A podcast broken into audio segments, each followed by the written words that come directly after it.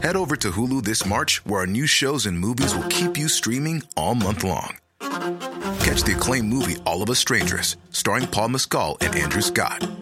Stream the new Hulu original limited series We Were the Lucky Ones with Joey King and Logan Lerman. And don't forget about Grey's Anatomy. Every Grey's episode ever is now streaming on Hulu.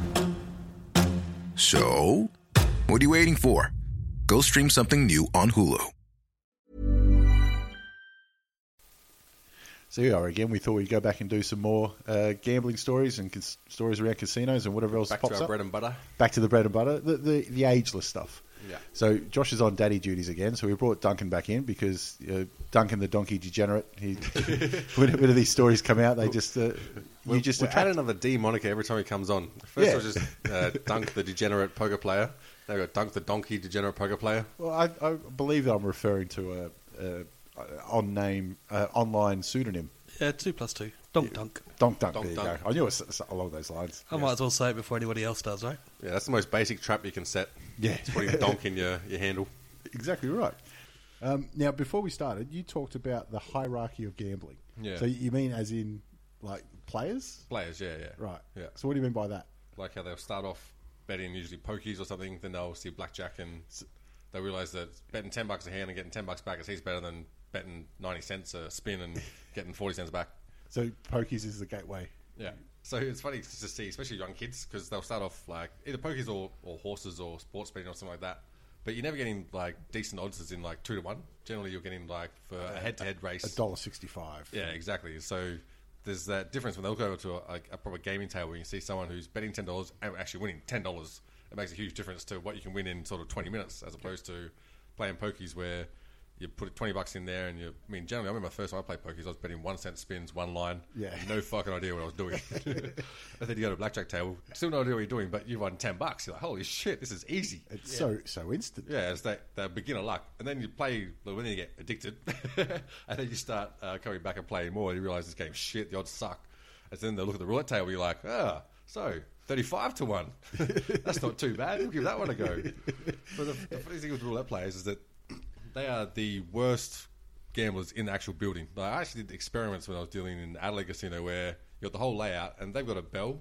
The best thing about the bell is that it's obviously loud, so when you got no more bets, you ring the bell, and people will like usually try and keep betting afterwards, but you can keep ringing the bell, just yelling at them, "No more bets!" And they get the picture. right. Or if like roulette's a contact sport, so people always bumping each other and, and whatnot. So if the fight breaks down, like ding ding ding, round one.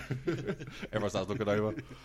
But so, So, they, so you go you go from the pokies to blackjack to roulette, chasing a thirty-five to one. So Yeah. this, this ends with what? Chasing a lottery win. We pretty much, no, that's the thing is the roulette is the one that tips the scales because you can win a lot in a, a short amount of time, but you don't ever look at how much you can lose in that short amount of time as well. So that can clean you out, and then you realise, all right, so the blackjack shit odds, the roulette gets too expensive in the long run.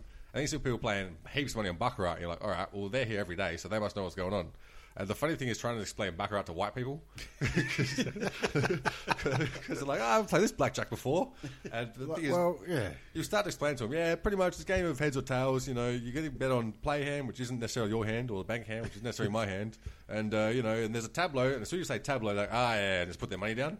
And one guy, he was playing on like a, a squeeze game, so he gets the cards, he gets to look at them. And um, I'm passed the cards out to him, he's looked at it, he tapped the tables and hit. the thing is, the tableau said they're going to get another card anyway. So I just ran with it. I'm like, eh, fuck it, whatever. Just give give another card. he looks at it, he's like, oh, busted. I looked at it like his hand lost. So I just didn't tell him that he wasn't playing blackjack at all. Just took his money. He went, well, you did actually lose, but I can't be fucked deal another hand to you. And the most confused look on his face was sort of like, this game's shit. Walks off. It reminds me of uh, that movie, uh, Jane Austen's Mafia, which was by the Zucker brothers. Uh, I don't remember So that one. it was a send up of casino and all that. Ah, right, And one of the games they had was you lose. Ah, Which is right. You hand the money over. I'm so sorry, sir. Yeah, Uh, yeah. ah, I'm so sorry. It's Casino War. Yeah. Because I've seen that. Casino War is pretty much the worst version of blackjack you can get, where it's just you get one card instead of getting two and a, and a that third was chance. always the joke that War was one of the games. And Yeah. then I think I actually saw it being played at Crown. Yeah, yeah. You know, they, it, it is played. Yeah. I and, couldn't and believe Vegas has it as well now. I just thought it was Yeah. one of those, you know, the ongoing jokes. Oh, I think that's how it started out. And then obviously the accountants got their hands on all the, the stats and went, actually, we can make some money out of this. And that's why they always put those around like the poker areas because poker players always want to get uh, money just to buy in again.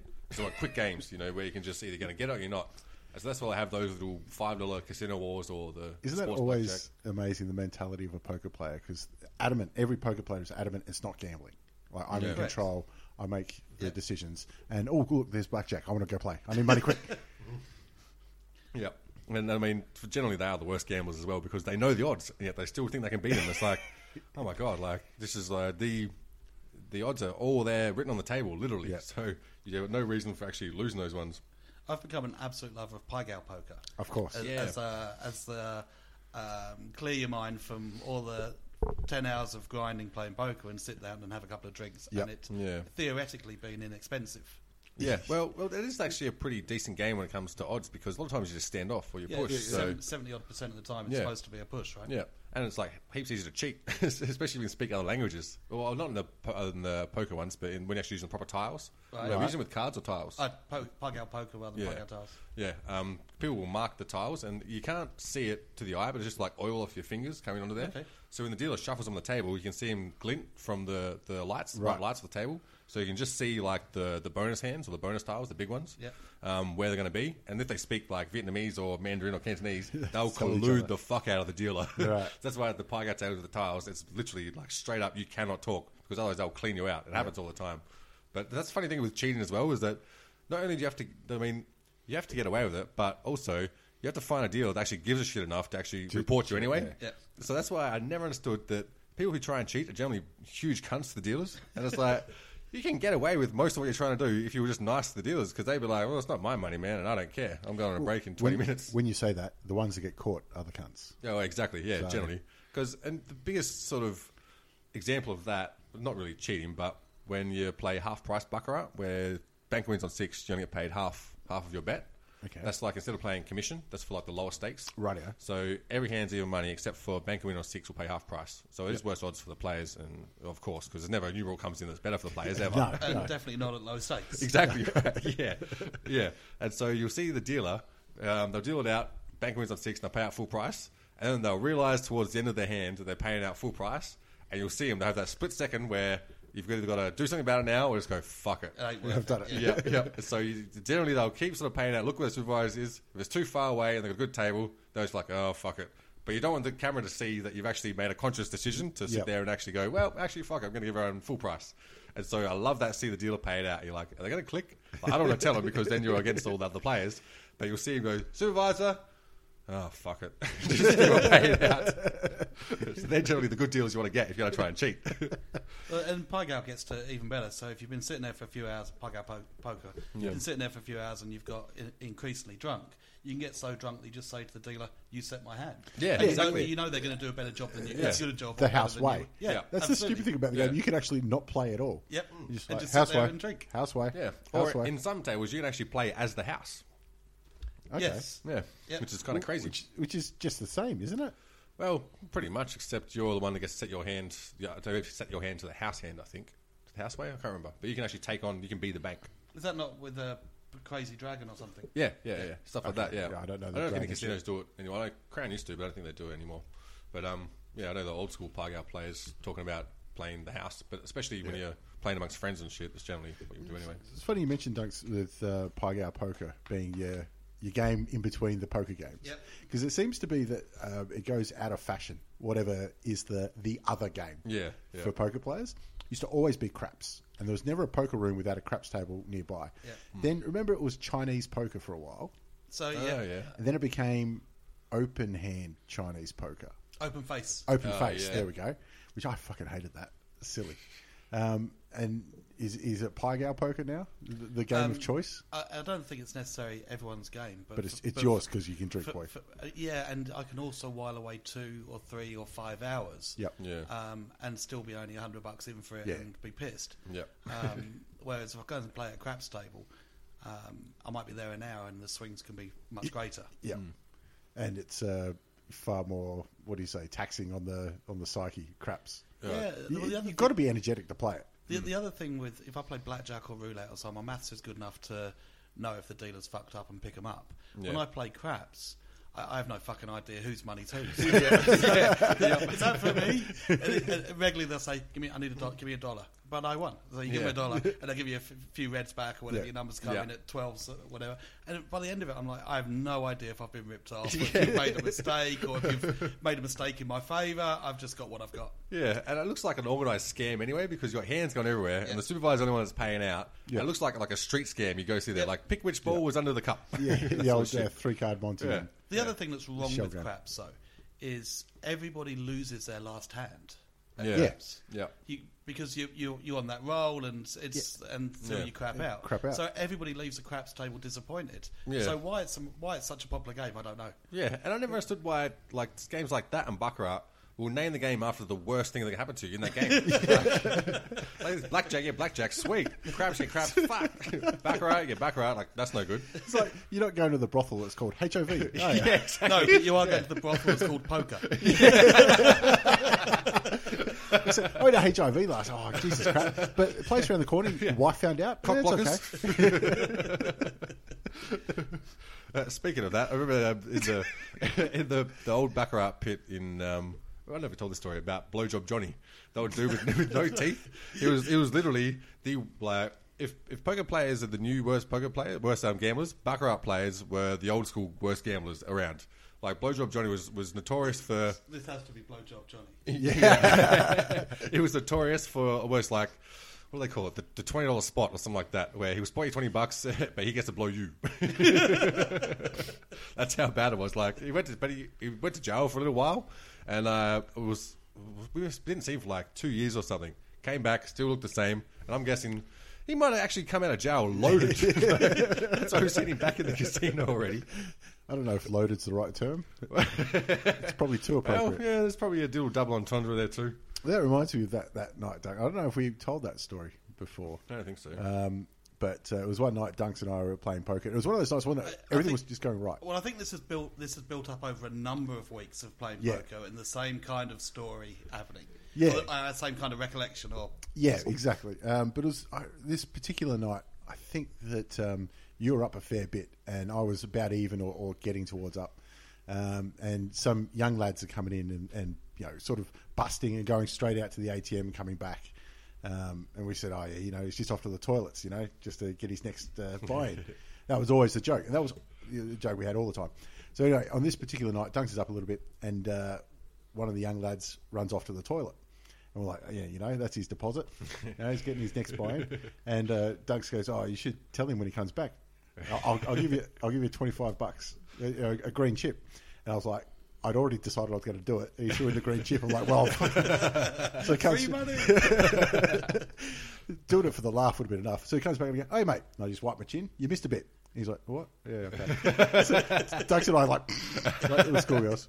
You should get try and get a pool going from the table Though. well. But that's one thing. There's, there's nothing better than taking someone else's money. It doesn't matter what it's for. Yeah, So yeah, yeah. even if it's only five bucks, you're like, all right, I have to do it now because it's someone else's money at the poker table. It's like sort of the ultimate goal is getting everyone's money, obviously, of, of the game. But if you can get it without playing a hand, it's almost like a bonus. Brilliant.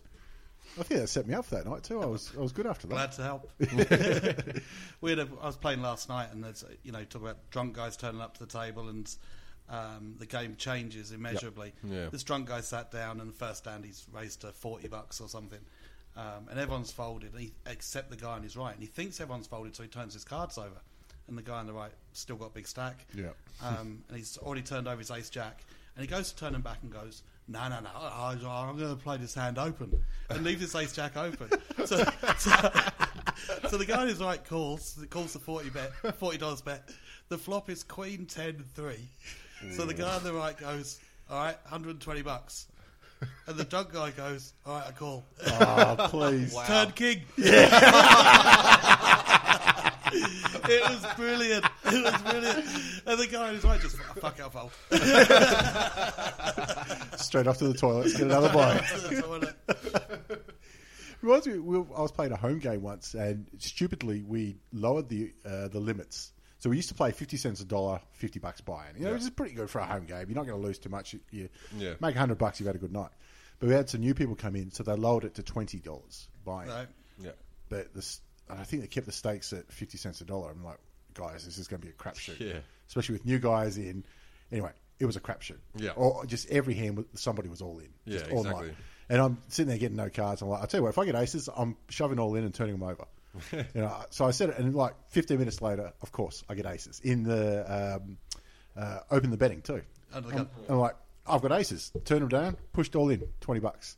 and then the, the other guys are fucking thinking about it. Uh, and I'm, and I'm, but what's stupid is I'm trying to talk. I'm like, well, I could have it. You don't know. What do you mean I don't? I fucking got aces. What am I talking about? And one guy says, oh, I was thinking about it. I was going to call you. I had fours. And we go, okay, we have to run this flop. Eventually they folded. I talked them into a fold somehow. and of course, two fours on the flop. Damn. But that's that's the same story that uh, I've heard stories of people um, jamming with aces and someone sit a woman sitting there tanking and tanking and tanking and eventually calling with pocket fours. Yeah. And someone said to her, well, "What are you calling?" You know, turned over his aces. Why are you calling with fours? He says, and she says, "I know you've got aces, so my fours are exactly the same as kings, Of course and I they are. wouldn't have folded kings." Yep. Yep. but it's horrible, isn't it? Because you're like, yeah, I, I want you sitting right there. Yep. But, bitch, you fucking yeah, exactly. you won that one. Exactly. Yeah. Um, another home poker game. I'm just thinking of poker stories now. I remember uh, a friend of a friend um, invited me to their home game. Yeah. And there was like, they had about 20 people running. Oh, right. And they have a $20 tournament, you know, and uh, I think five bucks goes to pizza and beers and that kind of stuff. Yeah. Um, so uh, they're all friends and whatever, but I knew somebody, so I was the ring in. And when we're sitting down, they're like, oh, you know, I know who to worry about, him. And I'm like, why are you worried about me? You know, you don't know me. And I thought, because you know everyone else. I must be somebody that's played before. And they're all shit. They're all awful. um, so anyway, I remember because they only, the 20 man tournament, and they only played first and second. Right. right? And uh, the, the uh, prize pool was, uh, the numbers might not add up, but it was something like 150 for first and 40 for second. Right. So it was round about those that kind of split. Yeah. So I remember we got all the way to the last two, and you know I did something I lost anyway. Um, so they paid out his 150 or 160 bucks, and then they went, "Oh, we're 10 bucks short." Oh well, bad. I'm like, I got stiffed twice here. I've played for four or five hours. I've come second out of 20, and I've got 10 bucks to show for it. Yeah. Well, it always Wait, is like a. I'm the definite ringing. job. What does it matter? it's always definitely like uh, a hard job to put someone in charge of the, the kitty you know, at a poker table when there's new people there as well. Because it doesn't matter. If something goes wrong, everyone always starts going, all right, who was this motherfucker that ripped me off? Who was it? Who can I not trust? Um, we had like dealers game that went for, for weeks. It was pretty much just uh, uh, you have day shift would finish and they start a poker game going at like the local pub we had, and um, then they'd stay there until four a.m. when night shift would finish and they come in, Yeah, they'd fill in some seats, and literally it would go for weeks and weeks and weeks. There's probably It's- some bloke there that retired three years ago who's still in the game. yeah, but it's still hard. You've got to have the permanent accountant in charge of the kitty because people are buying in and cashing out and whatnot. Plus, it's illegal at a pub that's sort of dodgy as it is. Um, and then you got de- dealers who get drunk and are in for too much by the end of it, and so literally you're having to go back to work for free.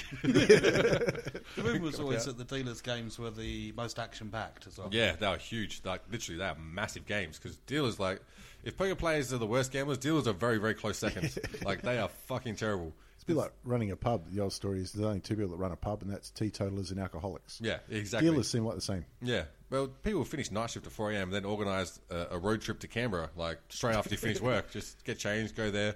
You don't sleep because you'll stay there overnight, gamble, and then drive back in the morning. It used to be when you worked at the Adelaide Casino, the pub across the road had Yeah. the best, well, the highest uh, filled pokies Yep. in the in the state By a because long shot. The dealers go straight across the road and play poker. Pump Yeah, full. yeah. It was funny because that was it was the Strath. I'm pretty sure they will still do it as well because it was on, on North Terrace, so it was all hotels surrounding there as well. So they just stay open from four until you know whatever their closing period is supposed to be, just for hospitality staff. So if you had the badge, you could go in there and straight away you walk in there and it's all casino staff just lining every single pokey, just pumping them. It's kind of crazy, but I, I try and explain to people like it'd be like working in a, a chocolate factory and not being allowed to Yeah. eat chocolate, being banned from eating chocolate. The first thing you want to do is eat chocolate. Of course, it is. Yeah. And especially when you always win. it's like, hey, this shit's easy, man. I Gotta get a cut of this. I'm making all this money for James Packer and I got to keep fuck all of it. I, I was going to say, I'm convinced walking around a casino, going back to your hierarchy of gamblers, Yeah. that the people that look the most miserable in a casino are those that are sitting there pumping money into the slots. yeah. course. And the people that look happiest in a casino are those that are playing craps. Yeah, Yeah. definitely. Um, and everything else is in between. Yeah, and the, the poker players are the most high maintenance as well. They're the ones that want like all everything for free, all the want to look drinks. after, yeah. Entitled. Yeah, and they're like, I've pumped, you know, 500 bucks into this machine. Like, yeah, old man over there is paying six grand a hand on Baccarat, champ. So, I know it's a lot to you, but it's not much in this grand scheme of things. God, it always puzzled me the people that um, you know get the free comped meals and Yeah. stuff. And I, I saw it at Star City um, when it used to be called Star City. Some woman who got two comped meals and she's eaten one and she's put the other one into a plastic bag. It was like it was fish and chips or something like that too. Jesus. She's got it in you know the bloody Ziploc bags. And Yeah. shit. I thought that can't be good. Yeah. I remember when I was studying, one of my, a guy I was next to, he had a his pencil case full of Mentos and some um, bottled water. I looked at it, I'm like, I know they give them away for free in the mahogany room. So I asked him, like, did you get those from mahogany room? And he just looked at me going, how the fuck did you know that? he was a little weird dude, funny as fuck too. I'm like, ah, I work there. He's like, oh yeah, mum and dad are in there every day, so they just bring him home like bucket loads of them. Which is not surprising Hey, at all. I might have dropped a hundred grand last night, but I got that fucking Mentos. Yep. But I was smelling fresh as a daisy walking out of there. If they gave him Diet Coke as well, they'd just make it for him. Nah, just water. That's all you get.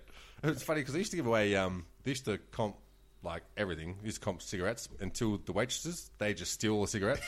they just stock take. They were ten grand short on cigarettes just just from all the, the waitress staff just yeah pocketing them pretty That's much. that's where it's very different here as opposed to over in the states. Though. Yeah. So it- it- Gratuities or- yeah, the comps because at least in the states there is some competition. Yeah, I was gonna say, yeah. Whereas we're, we're here with um, complete absence of competition. So unless you are spending serious money, you can get fucked. Yeah, Well, I gotta say, their, their only competition is blokes that can fly to the next casino, Yeah. as Yeah. opposed to walk across the road. Yeah. Yeah, exactly. And the thing is, because the, I mean, Crown's obviously a huge casino, but when you start looking around, there's not that much of a, a huge casino besides Star City. I mean, I've been there for a while, but they renovated.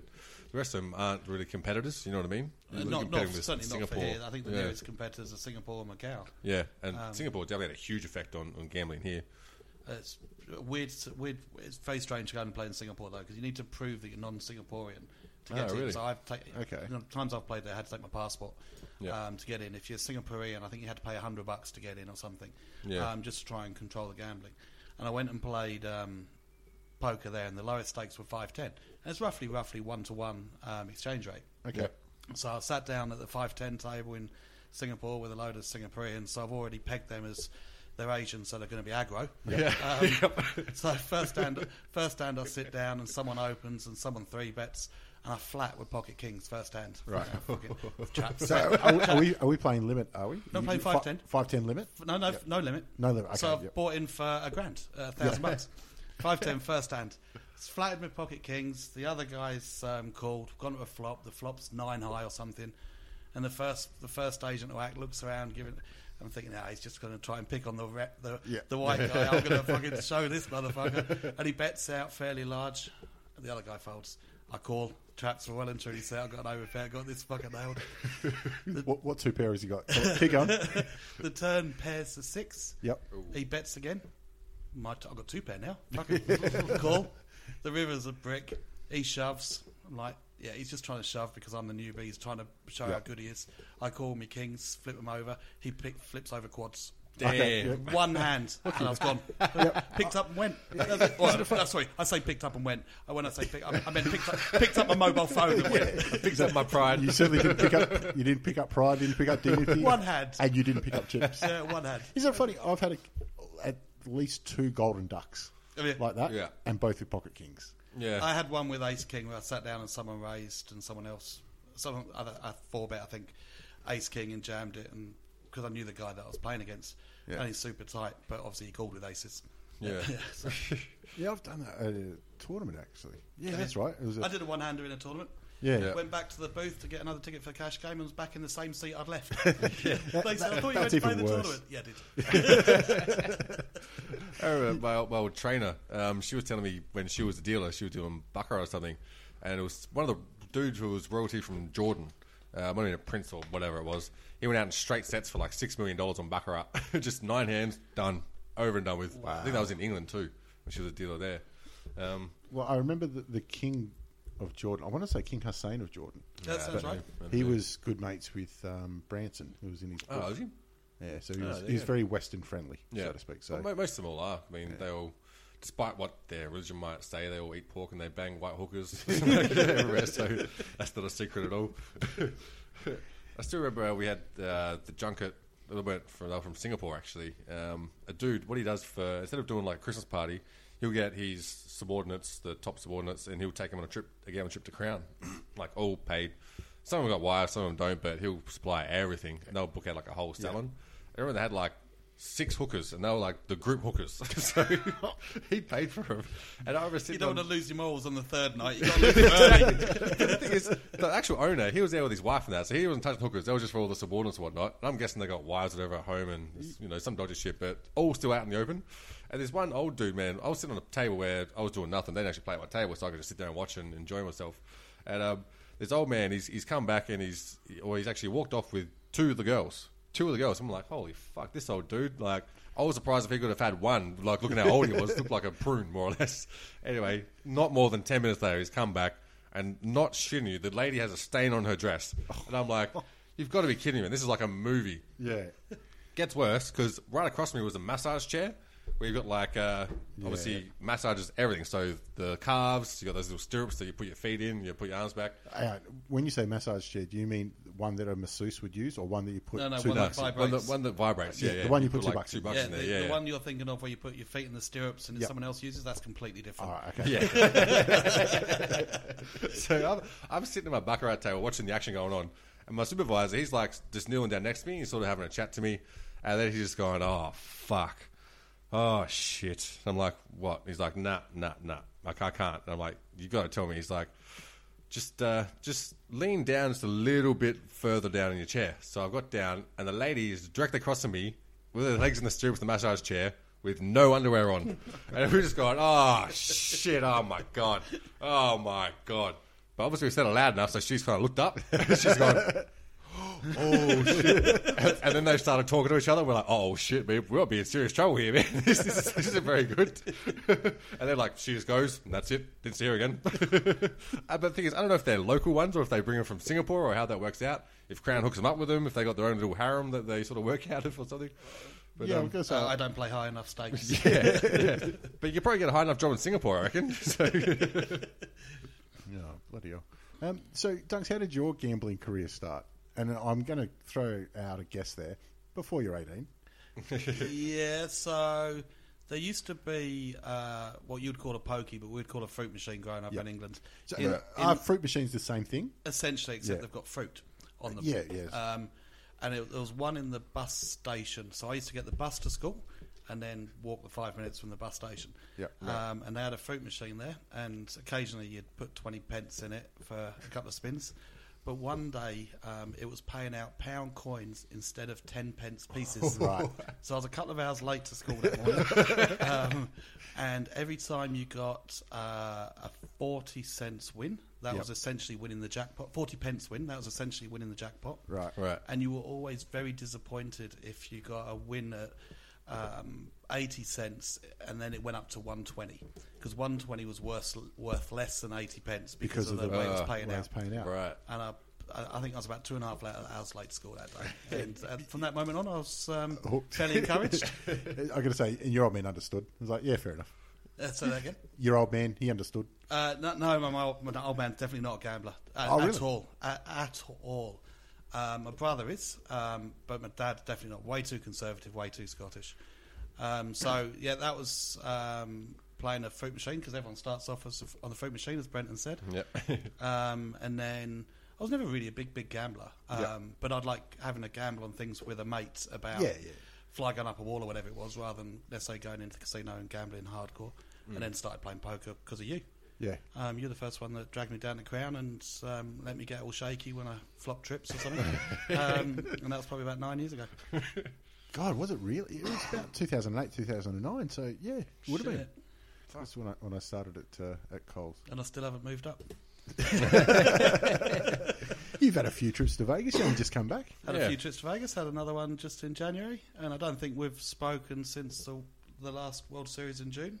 no. So, um, yeah, one of the reasons I think I've said to you that I enjoy playing poker is there are. It's not just about taking shots, um, but on the occasions that you do take shots, there's always a chance that you'll be playing against one of the best Yeah. players and one of the famous people. Yeah. So, you know, I'm never going to be playing tennis against Federer. I'm never going to be playing golf against Tiger Woods. But if I sit down at a poker table in a World Series event, I might get to play somebody famous. Yeah, that's a good point, actually. If you it? play the one dollar, two dollars, you might play Gus Hansen. You I know. might play Gus at the one too. Um, so when I was pl- over in Vegas last, I was playing two five with James Woods. Yeah, Oh, really? yeah, yeah. Um, and he was really cool. Um, although his tw- Twitter feed recently has just gone completely bonkers. But Well, um, because he's famous, he lives in Hollywood, and Donald Trump got in. I'm guessing yeah, that's that's what right. it's about. And, he, and he's happy about Donald Trump. Is he? Um, but in terms of being at the table, he was super, super friendly. Yep. Um, and you know, had chatted and chatted about Australia and all the rest of it. But then, what something strange happened. There, he had another mate on the table who used to be a tennis pro, um, but I can't remember his name. He's an, an Israeli guy, so he obviously wasn't that successful because I can't remember his name.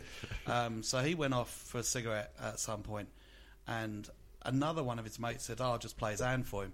So another one of his mates jumps into his jumped into the chair behind his Israeli mate's stack and went raise, raise, raise, raise, triple barreled, um, triple barreled and doubled up. so the guy came back from his cigarette. He'd left with eight hundred bucks. Comes back and has sixteen hundred. I take, I take up smoking. Uh, and, and James Woods, because James Woods is there, they kind of bend the rules a little bit. Yeah. You know, so that's fine. And James Woods going, "It's all right. I know him. It's fine." You know, and on they go. And I mean, those, those Israelis are pretty good at that accounting stuff anyway, so I'm sure, I'm sure he knew what he was doing. I'm sure it's Mossad. yeah. Fucking hell. um, yeah, I I remember when I turned eighteen, it was like you you play the pokies a little bit, and then I remember instantly just going, "This is shit." Like, Yeah. I've got video games at home; they're way better than this. Yeah. Sure, they don't pay out, but neither do these bastards. Yeah. But you're right; it's it's always been a social thing gambling for us because I, I still remember that like that time we had ten bucks on. Uh, it was Collingwood versus Western Bulldogs. The third quarter being the highest scoring th- quarter. Yeah. I've never enjoyed a game more. Yeah, exactly. a game that meant absolutely nothing. For the first two quarters, we're cheering for the defences. Yeah, it's amazing how much a bet can make you interested in a sport too. It fucking works. a lot of times that's the only thing I got through night shift on the weekends was betting on like Premier League or betting on golf, just dollar bets or whatever. But if you had a cool pit boss and everyone, of course, everyone's a gambler. Yeah. They'd have like the Ladbrokes app or whatever app. So you tell them, yeah, just chuck two bucks on this for me, or you make so many shots in this hole. And so you sit there just betting on, on the sports, just hope you don't get a player because then you've got to actually do your job. Whenever I go to live football, soccer to you guys, um, if there's four or five of us, we all chip in a tenner. Yep. Yep. And the person at the uh, on the right hand side or left hand side, wherever you start it, holds on to all the, the, the combined money, tenners Yeah. from everybody.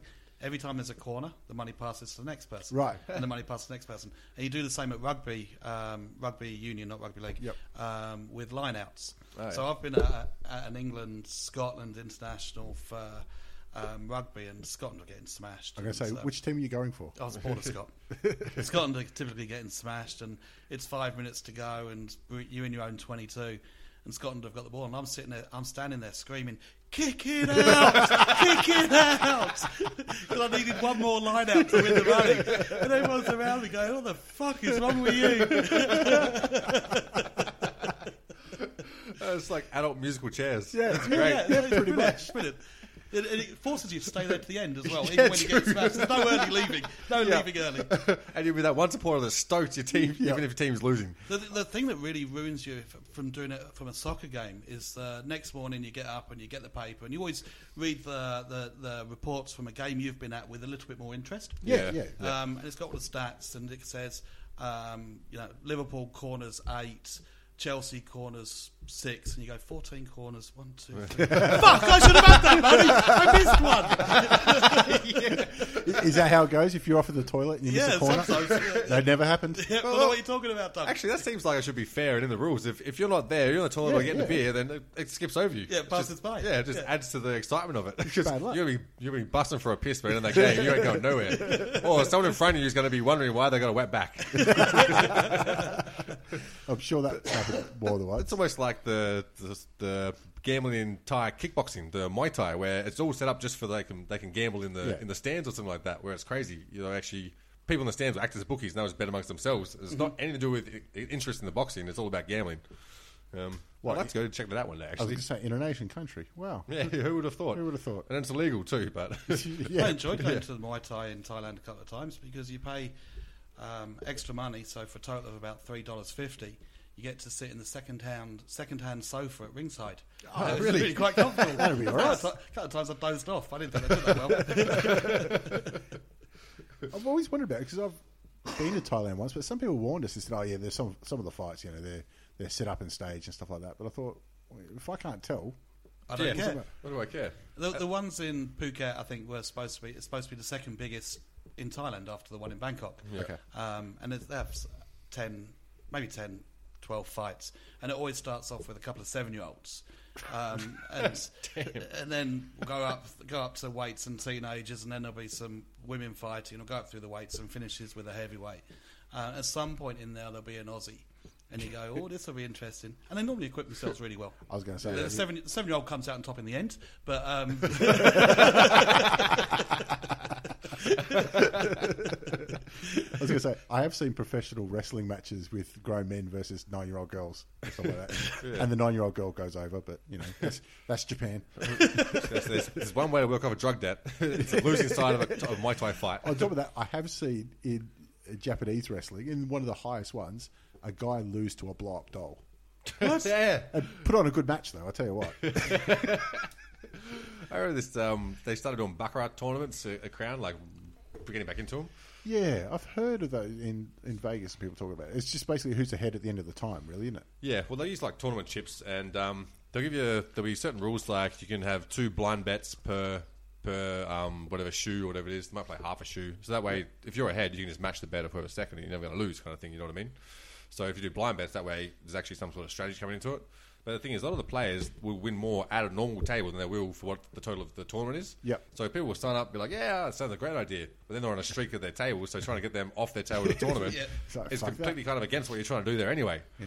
But the funny thing was that the first winner they had was this Thai bloke, and um, obviously the first tournament they want to make a big song and dance about it. So Yeah. they've got this whole thing set up, little stage, made a trophy for him and shit. Got a big check that you can take, and so they're awarding him with this with this uh, big check. But I think he took actual chips. Yep. Obviously, they want to give you chips. And so they're trying to get like, all right, so we're going to give you a trophy and we'll take a photo and whatnot. And so they give him the money. They go to give him the trophy, and all of a sudden he just turns around and fucking bolts. And he's gone. He's out of there. Everyone's like, what the fuck's going on here? So he's ruined their ability to promote their event Yeah. to get photos of it and say, this is our winner. oh, it's Dan Coleman.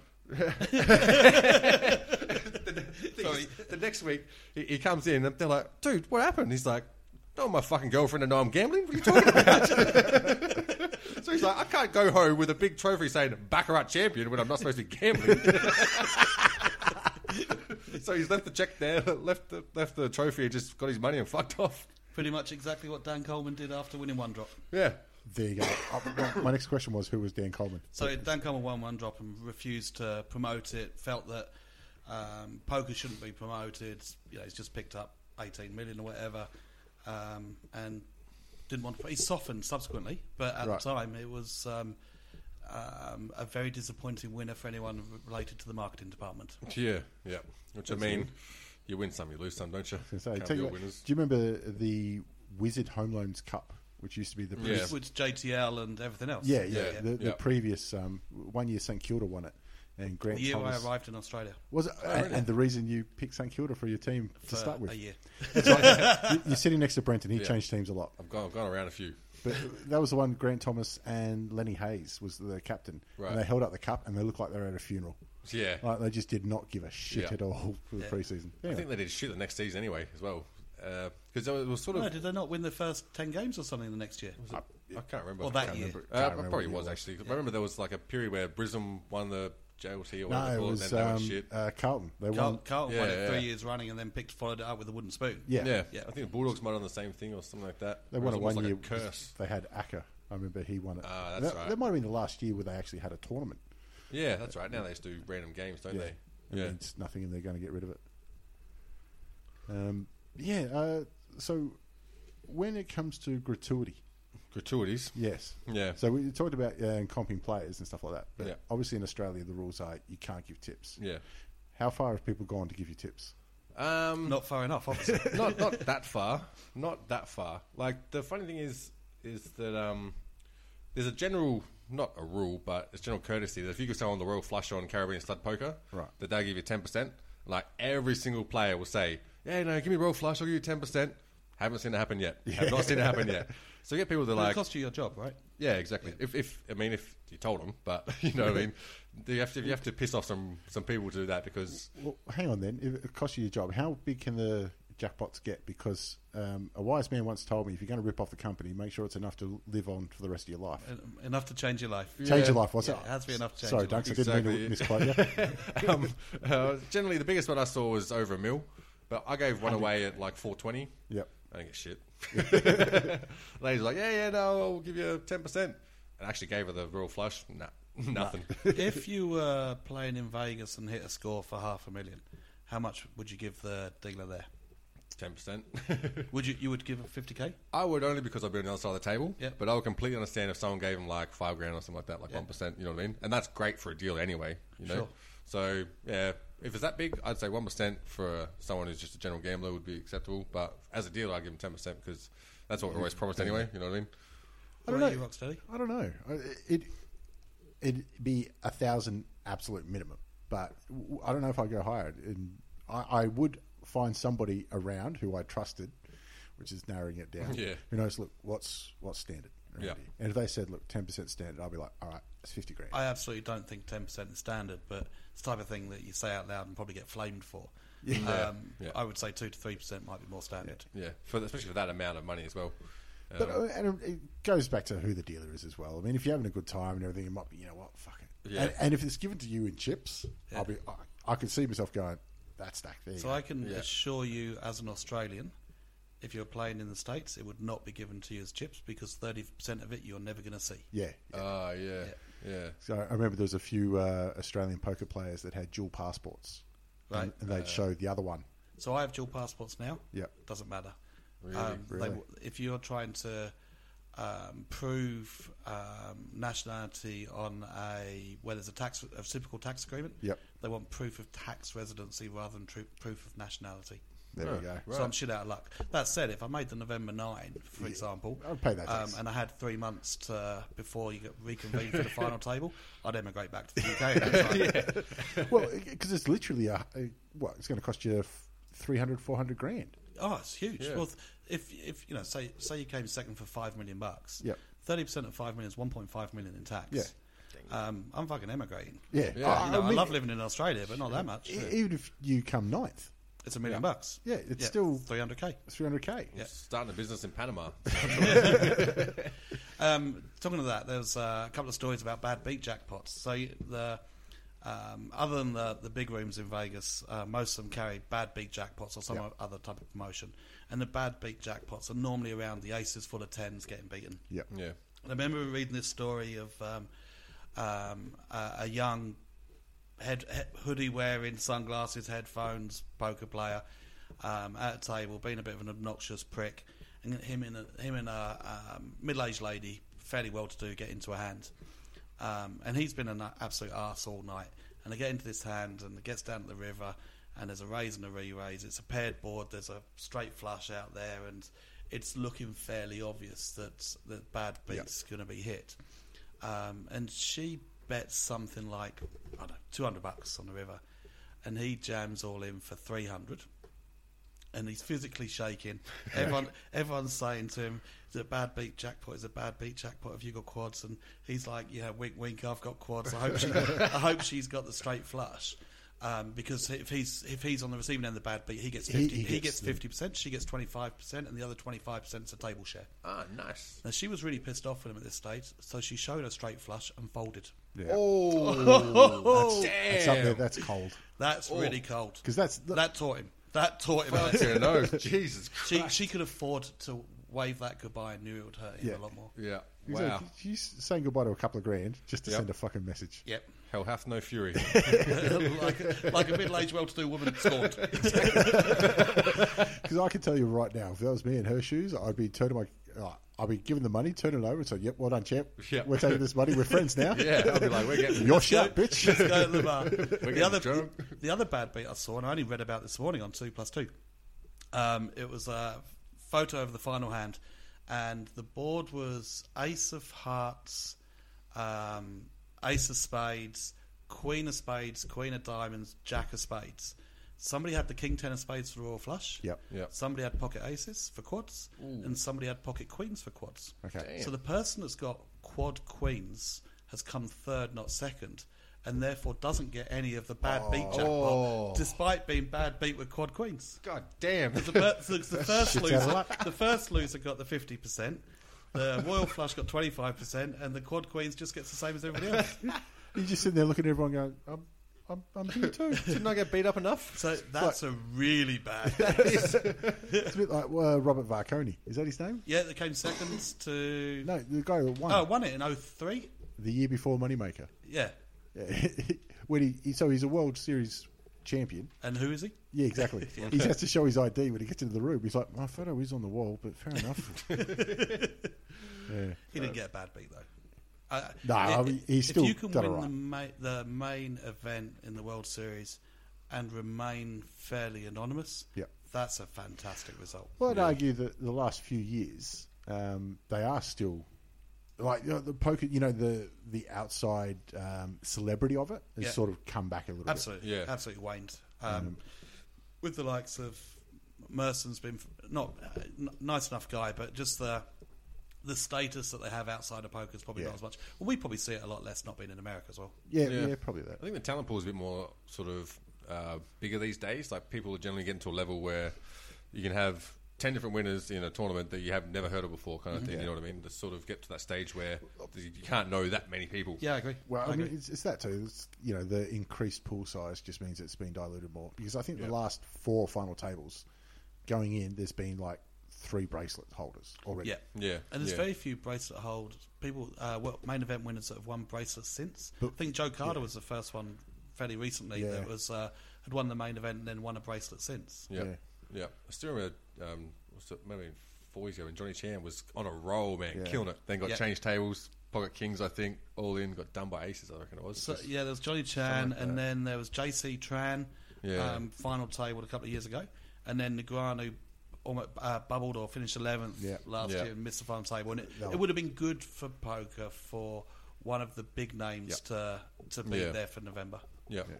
And I think to me, like I'm over tournaments, I'm more interested in is the high stakes cash games, and that's always been where the most fun is. It really pissed me off when they stopped allowing the side bets and the table talk on, on They stopped high stakes. it. It was- High it was stakes a while poker. ago, I yeah. thought it Years was a ago. massive. Dis- sorry, I thought it was a massive distraction. Yeah, yeah. Uh, in the no first one knew what season. was going on. Yeah, exactly. If they were actually telling you this is what's Would have been happening, Yeah. Um, you've got you know a Barry Greenstein to do a play-by-play of the side action, Yeah. that'd be great. See, I would be more interested in watching that. I mean, the poker's good, but so much better shit happens at a poker table. but yeah. if you've never been at a poker table, you don't understand all the funny shit that happens outside of the actual play. I'm not going to remember the name correctly, but there was some show that uh, Antonio Esfandiari and Phil Laak had. Oh, I bet you. I, I bet you. Is that what it's called? Pretty sure, yeah. There you go. Um, It was some, on YouTube, YouTube show. Yeah.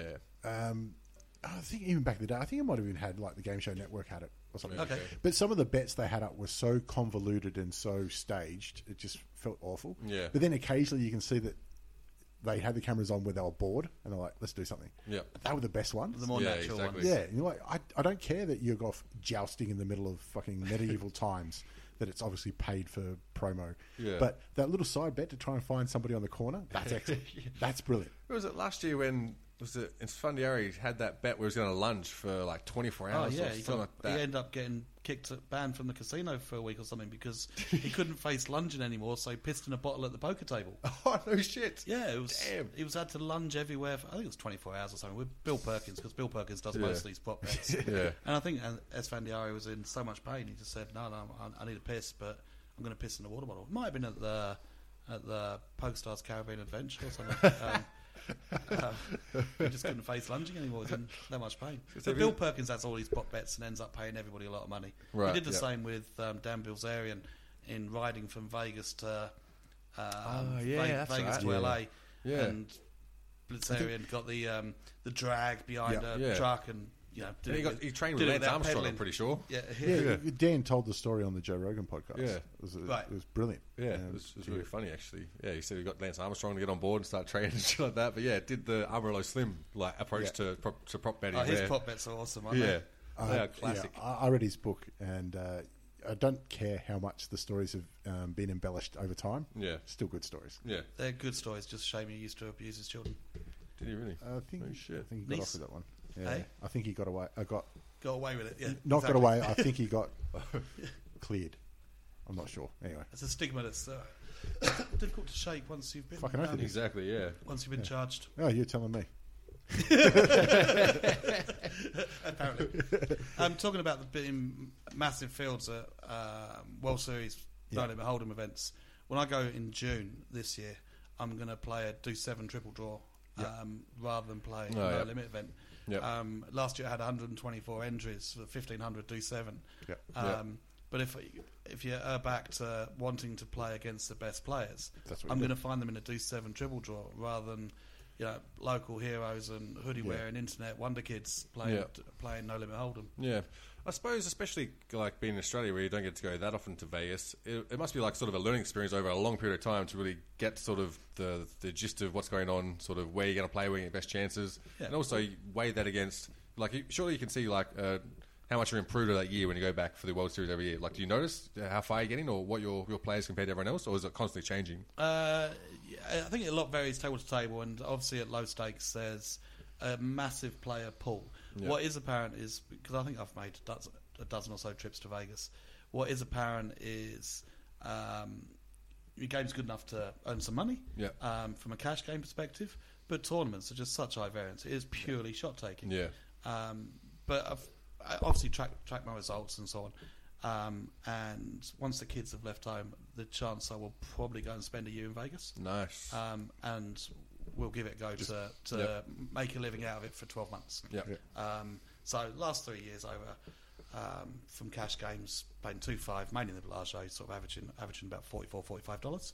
Yep. Um, and the one thing that I know would improve living there is my ability at table selecting because I would know who all the pros are. Right. Now I don't recognise them, or I recognise some of them, and I know if I'm on a good table or a bad table after an hour or after an hour and a half, yeah. as opposed to I'd know if I was on a good table after two minutes or Yeah. wouldn't sit And down at a when you say table. pros, you don't mean the guys that have got four bracelets. You mean No, the no. guys that are playing four nights, five nights a week. I mean the guys that are grinding a living. Yeah. Yeah. Um, and uh, they're just uh, ruined tourist lives, right? yeah. Yeah. Yeah.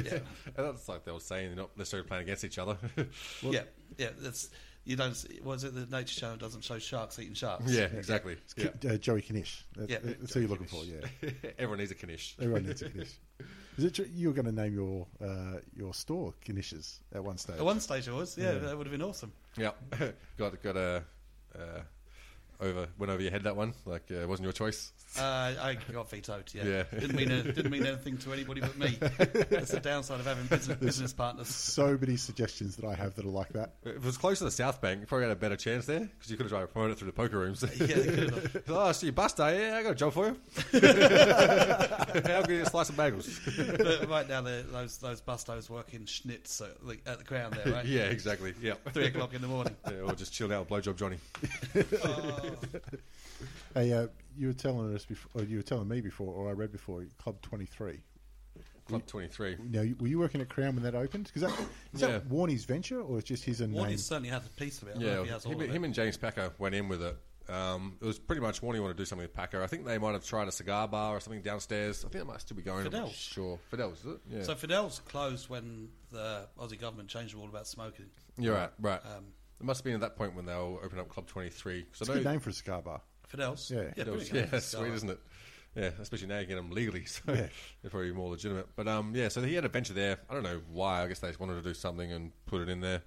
But um, it was just pretty much an exclusive club. But you had uh, direct access from Mahogany as well. So you had like maybe five gaming tables up there. I think it was like two roulettes, two blackjacks, and a, and a baccarat if they wanted to have it on there.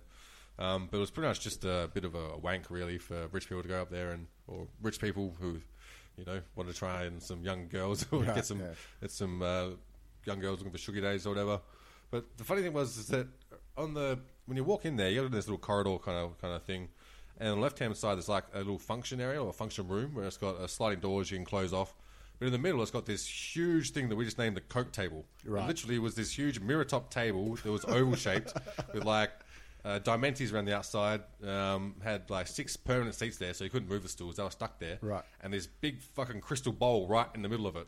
We're looking at it going, that is definitely a Coke table. Like, there's no nothing else you would use that for. No. Like, it's not like you'd put ice in that in that bucket and put champagne in It's there. our fondue table. Yeah, exactly. Yeah, and always closed. Funny enough, so I have no idea to this day what was going on in, in that room. But holy fuck, look, a lot of fun to be in there. It might have been just a flag then. Yeah. Like, it was there just as okay. Let's see who asked about it. Right, you asked. Okay, Well, yeah, it could have been as well, but you'd always see like some of the famous people going there. Like I remember dealing to One Direction in there, and that was the craziest table ever because I had no idea who they were, where they were. it was just I knew that I was on a roulette table. And the thing is, I like dealing up there because no one would usually play unless you get some people from Mahogany who are just sick of playing high stakes downstairs, and they come up there and play the ten dollar blackjack or something. Right. But um, it was good because you could sit there at a roulette table, do fuck all, and I just shuffle chips and try and check out the girls running around or something like that. And all I knew was that every time this fucking little dude come to my table, my table would be packed. Like I'll get slammed. I'm like, this is ruining my night. You know? I've got to do my job now. And then I didn't realize until supervisors started coming up from downstairs, like, and they're, they're supervising me, and I'm like, this is a low limit ten dollar roulette table, and I've got three supervisors. Like, what's going on here? And then one leans over, like, that's uh, that's so and so from One Direction. I'm like, oh, really? I'm like, these. So they were trying to get photos for their kids and shit, whatever. But then I went to the next table and I had Jennifer Hawkins sitting down. I was like, all right, now, now, I, now I can deal. This is good. This is good. my Yeah. wheelhouse. She was Well, fucking One gorgeous. Direction don't get this rock and roll luck. So I spent four minutes, four minutes, felt like four minutes, four years in the music industry. Yep. Freddie Mercury famously had his parties where he would hire a midget to walk to walk around the party with a bowl of cocaine on their head, so nobody had to stoop too low. I like how normally when telling a story like that, you'd have to say allegedly, but with Freddie, everyone goes, "Yeah, that sounds Yeah, right." exactly. Yeah, And who's, who's going to see you? His estate? yeah, exactly right. Sacha Baron Cohen. Yeah, but it was funny what the supervisors would, would be able to get away with. I remember one of my favourite pit boss, his name was the champ because he was a champ. But it went, went as far as that because he was so liked by the, the staff or the staff below the deals and that, but he wouldn't necessarily do what he was supposed to do in regards to what the business wanted him to do. Yeah. That they tried to put out a memo saying that you weren't allowed to call him the champ anymore. like, all right, what's what's that going to cover really? What's that going to do for you? Like, not much. It's a bit like Tony Jones telling the footballers they can't call him chompers. Yeah, but or, or, or like or like the famous um, um, social media screenshot from a university lecturer called Mr. Hedgehoe, H E D G E H O, and him and him saying, "Will people stop adding a G to, G to my surname?" Signed Dr. Hedgehoe, and someone's added a G. But this guy would do things like uh, when you're when you're a dealer, you, they're really always overstaffed on purpose because their their sick leave on the weekend is ridiculous because um, no one wants to work weekends, and especially if they don't give penalty rates on weekends, then you're more likely to call in sick, even if you're feeling a bit under the weather or if you want to go do something else. It's not going to hit your pay as, as much as what it would be if you get Yeah, penalties. And so what they'll do is they'll roster extra staff on just because they know there's going to be X amount of people that will call in sick. And um, it's usually like about 100 people. And so if, let's say, 60 people would, would call in sick, you can um, uh, ring up and put your name down on, it's called annual leave list. So if there's X left over, then you'll have annual leave and they'll give you a day off with annual leave. Yep. But in, in the mahogany room, they'll always keep a few spare just in case tables open up or tables close because it's less predictable than, than the main floor where you can say X amount of tables going to be open for the whole shift, whereas you're more uh, sort of to the single player's needs. Well, Um, in, in the mahogany room, it means more too. Exactly. But then the, there'd be a threshold point where, let's say, if you're on a day shift by 6 p.m., if the player hasn't come and they've got some spares, and they'll they'll send people home, and that's called an early out. And so you can get to your shift uh, an hour before, and there'll be a book there outside of the, the pit, and you're writing your name down in, in there, and then when it's time for them to get rid of some staff, they'll go down that list and, and send you home. And it's always on, the, on a sort of demand basis. But the champ, he didn't give a fuck. he, he'd clear out the whole early out list like as soon as he could, like 2, 2 p.m. and so it comes to like 4 p.m. The tables over. He's like, well, I don't have any dealers, so yeah, no, can't do it.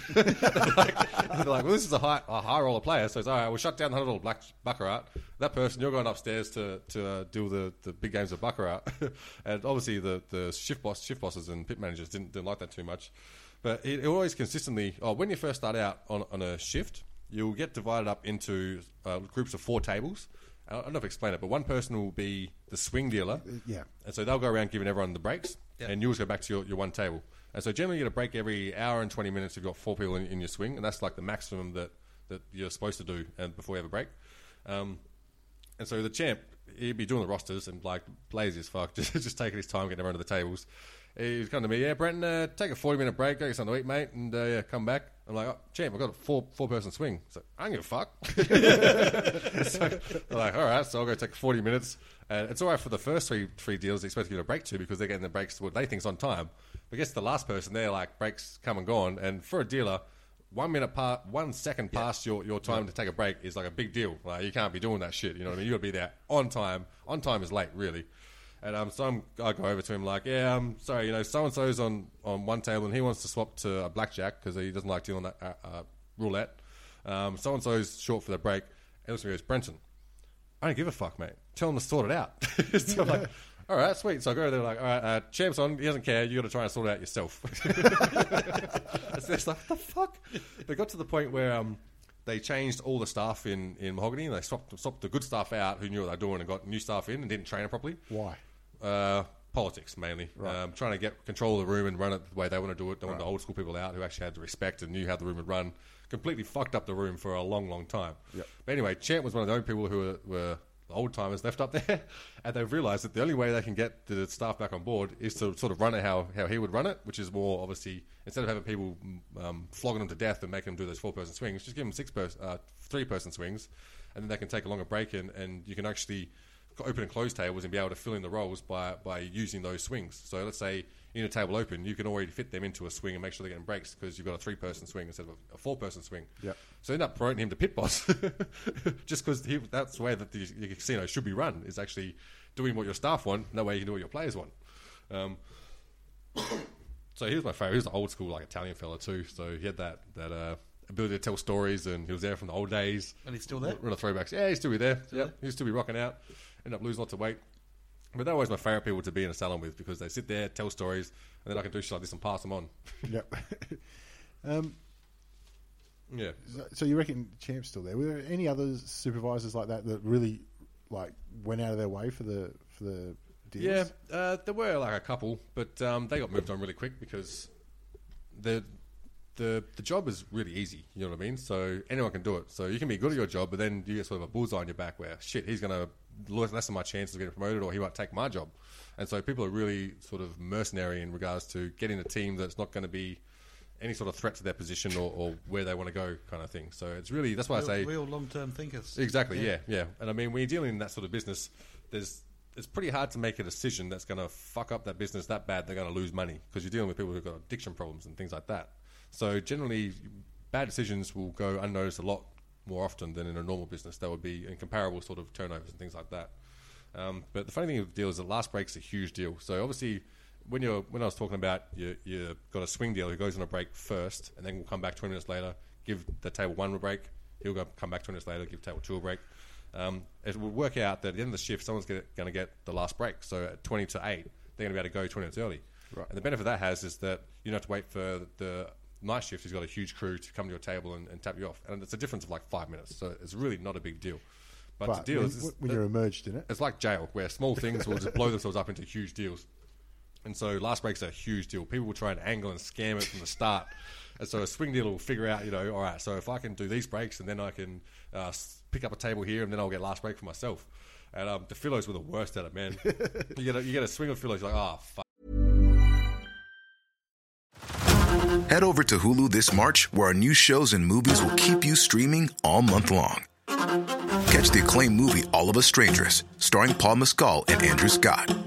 Stream the new Hulu original limited series We Were the Lucky Ones with Joey King and Logan Lerman. And don't forget about Grey's Anatomy. Every Grey's episode ever is now streaming on Hulu. So, what are you waiting for? Go stream something new on Hulu.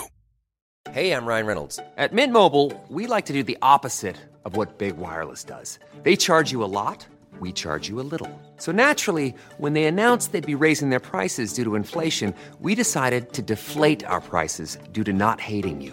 That's right. We're cutting the price of Mint Unlimited from $30 a month to just $15 a month. Give it a try at mintmobile.com slash switch. $45 upfront for three months plus taxes and fees. Promo rate for new customers for limited time. Unlimited more than 40 gigabytes per month. Slows. Full terms at mintmobile.com.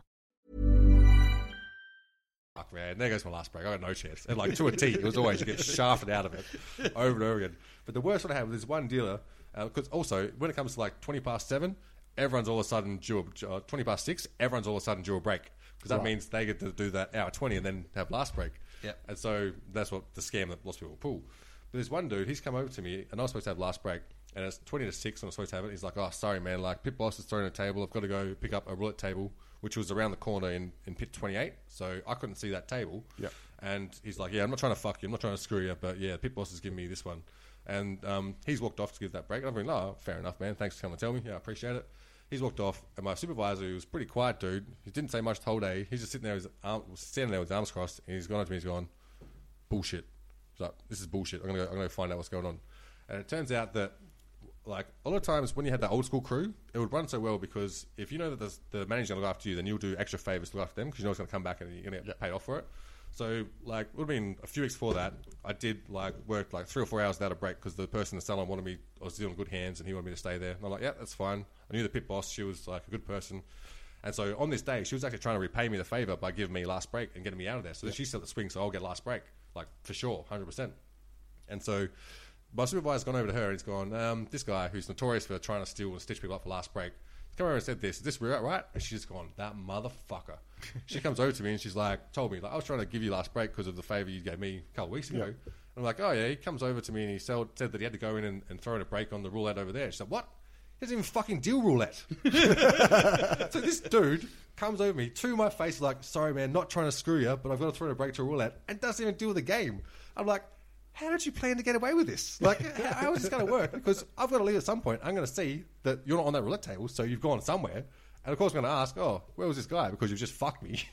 and so, yeah, legit try to lie to my face like that. I'm like, it's almost a sickness in itself. Yeah. Uh, And I'm guessing no repercussions. It's just don't oh yeah, Jim. that, the, the, if you've got good pit bosses, next time they'll put them in a swing, and to the to the, the swing dealer, they were like, "Do not give this person last break under any circumstances. Like, no way. If you can, make them sit on the table for last hour and twenty minutes, hour and forty minutes. If it comes to the point where he's gonna get last break, you just go home." Because what are they going to do? They're fucked then. Yeah. And then they'll be pissed off. And he's like, well, yeah, remember yeah, last week when you did this? Still not happy, though. Some people are just scammers from the, from the start. Where do all the dealers go on their break? Um, most of the time, you from a mahogany room. There's like uh, a little break room that's upstairs. So it's um, you know, uh, Whiteman Street in between um, there. You know, you got those overpasses where the walkways. Yep. If you look on like the far end, you'll see the walkway down the bottom, which is where the um, the uh, you can see, yeah, you can see customers going th- through that one. But the one on top is actually the staff, like that's Okay. back of house, even though it's still the same sort of walkway.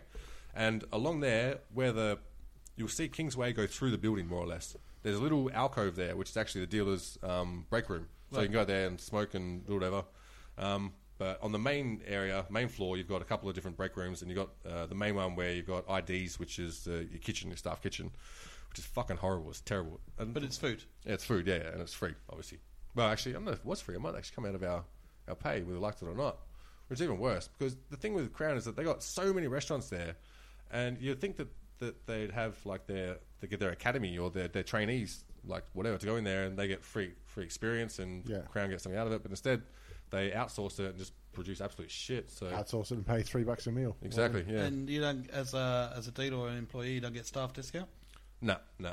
In, Even- in we- the other restaurants, no. Oh, in the restaurants, I think we do for for most of them that are in the Crown Promenade area, like along there before you get to Queen Street. I think Yep. we get discount everything to there. Okay. Um, but we have a staff shop that's down in the bottom of the car park. Um, if you enter on the on the Whiteman Street side, and um, you would think with a staff a staff shop, it's going to be a pretty decent price. I'm going to try and rip you off because you can also pay get pay deduction. So you swipe your your ID card and it'll come out of your pay. You don't have to pay Yeah. over cash. Nah, they'd rip you fucking blind. Really? Exactly. Yeah, crazy. Like shit was way more expensive than anywhere else, but they knew that you couldn't be fucked going anywhere else. Or if you're in uniform, if you want to go off the property, you've got to get changed, go out, Oh, and, you, you? and you can't do that in 20 minutes. So you're trapped. Yep, exactly. So they try and screw you there, and so you're pretty much getting screwed as much as the, as much as the customers these days. I can't believe a casino would do that. I know, especially, but that's the other The absence of competition Yeah, for, that's for exactly- customers and employees, right? That's exactly right, and that's how that's how they get to treat the staff just as bad as the, the players and, and get away with it. Um, Um, so you mentioned scams there Yeah. uh, before. Have you ever caught somebody cheating? Yeah, uh, one of the easiest and here's the thing is that you can get away with cheating once. It's very easy, and it's because, like I said before, a lot of dealers, most of them, can't be fucked dealing with the problems that come from it. It's just for a little bit of amount, they're gonna be like, yeah, you know, give you a benefit of the doubt. This is what happened. Don't do it again, whatever, and, and fix it up. And that's fine. Like that's generally what you're supposed to do. So w- how? What What are the, the usual cheat? Is it late bets? There, are- there are late bets. One of the most clever ones is actually on, on roulette. It's called it's called uh, a dirty stack bet. What you do is you get uh, just say you got two people and they're mates. You have one person go to the table uh, first. Let's say ten minutes before the next guy. He'll buy color chips. Let's say he buys hundred bucks in color. Um, he'll come down, sit at the table, and for young kids, especially who are good at this, they never really keep their chips on a table. They'll put them in their pockets because they got no fucking idea what they're doing. And so what you'll do is you get your mate. He'll come maybe ten minutes later. He'll buy hundred dollars in in color chips, obviously a different color. So what you'll do is underneath the table, you'll swap half a stack. So let's say player one's got blue and player two's got orange. The, the player who's who's player two will give him half orange and, and vice versa. So what happens is when they're placing bets on the on the layout, you know who's playing what color and whatnot. So that you sort of associate whose bets are, are, are whose. And obviously you got to spin the ball and ring the bell and call no more bets Yep. on this sort of stuff. What they'll do is that let's say um, player blue player he'll put say four chips on twenty. Well, lo and behold, twenty comes up. As last bets are being called, the player who's got um, the half blue chips, half half orange chips, he'll put blue chips on the bottom of his stack and put let's say four orange chips on the top. Right. And when he sees the ball dropping number twenty, he'll slam down his chips on top of it. So I think that he's You put just down- take off the orange, Yeah. and the blue stay. so I think he just put on four of his own chips. I didn't realize that he had four of the blue chips that were his mates underneath that. Right. And so I'll just say, look, mate, nah, it's after the bell, and just throw them back to him. Yeah. And that's just generally a standard rule. And it happens quite often. People placing late, late bets. And so that's sort of the benefit of the doubt you give people. Even if you know that he's doing that, he's doing something dodgy. That's what you do. Just throw it off. and No, you can't do that again. So that's the easiest way to be able to cheat and get away with it. But you can only do it once. Yeah. Because otherwise, you're going to start going, all right. And what happens? The casino will pick up on it, but they won't. They won't get you straight away. They'll wait until you pass that threshold where they can really fuck you. Right. And then they'll pick you up and be like, we've got all this evidence, and that way, you know, you're really proper fucked now. So essentially, they'll let them. Okay, you've done it four or five times. That means it's over a thousand bucks now. Yeah. It's right. Which I'm guessing there's some sort of legislation uh, relation as well. Mu- must be goes from you Yeah, know, exactly. a minor to a major or whatever. Because I can imagine, like, casino getting ripped off 100 bucks isn't going to be much of a concern to any sort of lawmaker or, or whatever, any sort of government regulator. But when it gets up to, like, you know, 1,000 or 2,000 or something like that. Because the other way with roulette is that most people don't realize that you've got color chips to obviously, if everyone plays cash fives, you've got no idea who owns what. But just because it's a five dollar table doesn't mean that you have to your cash your color chips have to be worth five dollars. Agreed. Yeah, It's, it's called a markup. So you can say, I want, I want fifty dollar color, and that means they'll give you a color chip, uh, color chips that are worth fifty dollars each, as opposed to the normal ones.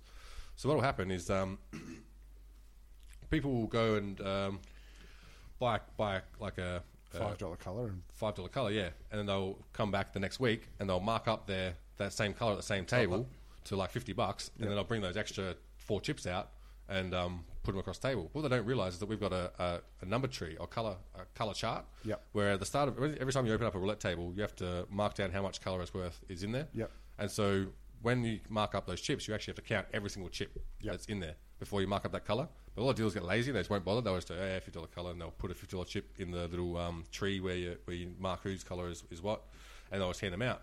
Uh, but um, most of the players don't realize this, and they don't realize that just because you think you're getting away with it doesn't mean like what you're doing doesn't look shifty as fuck because you haven't been at the table for long enough to realize what stands out. And so you'll see a player will come down and he'll be like, uh, "I just want the, the blue chips," and then you'll give him the blue chips, and he starts playing red, and like, all right, no one buys color chips and plays red or plays outside. Like that's just dumb as shit, and dealers fucking hate it. And so already you're pissed off this dude. So you're like, all right, I know something's up here. And so they're the people that you'll be like just trying to take down because, like, all right, you're trying to fuck with me now. If you just had have done it, done it and not bought color chips and not played outsides, probably would have been fine. But the fact that you're going to come in and play color and outsides, like, fuck you, man. so why do you hate people playing outsides? Uh, Why? it's, it's not just the outsides. You play color and outsides because cash chips and outsides are easy to designate whose is who because there's generally not as many. And so if you've got a big table, if someone's taking the color chips and only playing the outsides, it means that someone is going to have to play cash fives on the inside, which Right. makes it really confusing to figure out who's is who. Okay. If there's no one at the table, then it's not a problem. But generally, your tables are pretty busy, so you need all your colors just for the insides. Yep. So when they take it and all the players outside, you're like, you motherfucker. Like pretty much, if anyone makes your job harder, then they're the enemy. yeah, of course, of course. they're the ones that you want to try and clean out. What about people taking a colour from one table to another? So I know the chips have the table number on them. Yeah. But if you you can bury those inside a inside Yeah. a stack. Yeah, yeah, it happens happens quite often as well. That's another little little method that people will use. And the only way you'll spot it is, is um, when you see them lay out and you try and pick them up. But um, if they're put on the outsides, yeah, you got no idea. And that happens quite a bit as well. Like pretty much on every table, you'll see chips from another table. And um, I mean, the, the unofficial way that you fix that up is dealer will grab it and he'll be like, "Oh shit, I've dropped the chip." And supervisor's like, "Well, I have to pick it up now. I may as well go put it back on the right table." Because otherwise, you've got to do it through the cage and get them to take that chip off the table, take it back to the cage, and then send it back out to the right table. and makes a pain in the ass. Yeah, which no one is happy with that. So if you've got to get security over to do that, they're like, "Fuck you! Now you're the enemy." How many um, instances? I always figured if I was going to cheat in a casino or steal any money from a casino, I'd do it by adding Blu Tack to the bottom of a um, a coloured cup, um, Yep.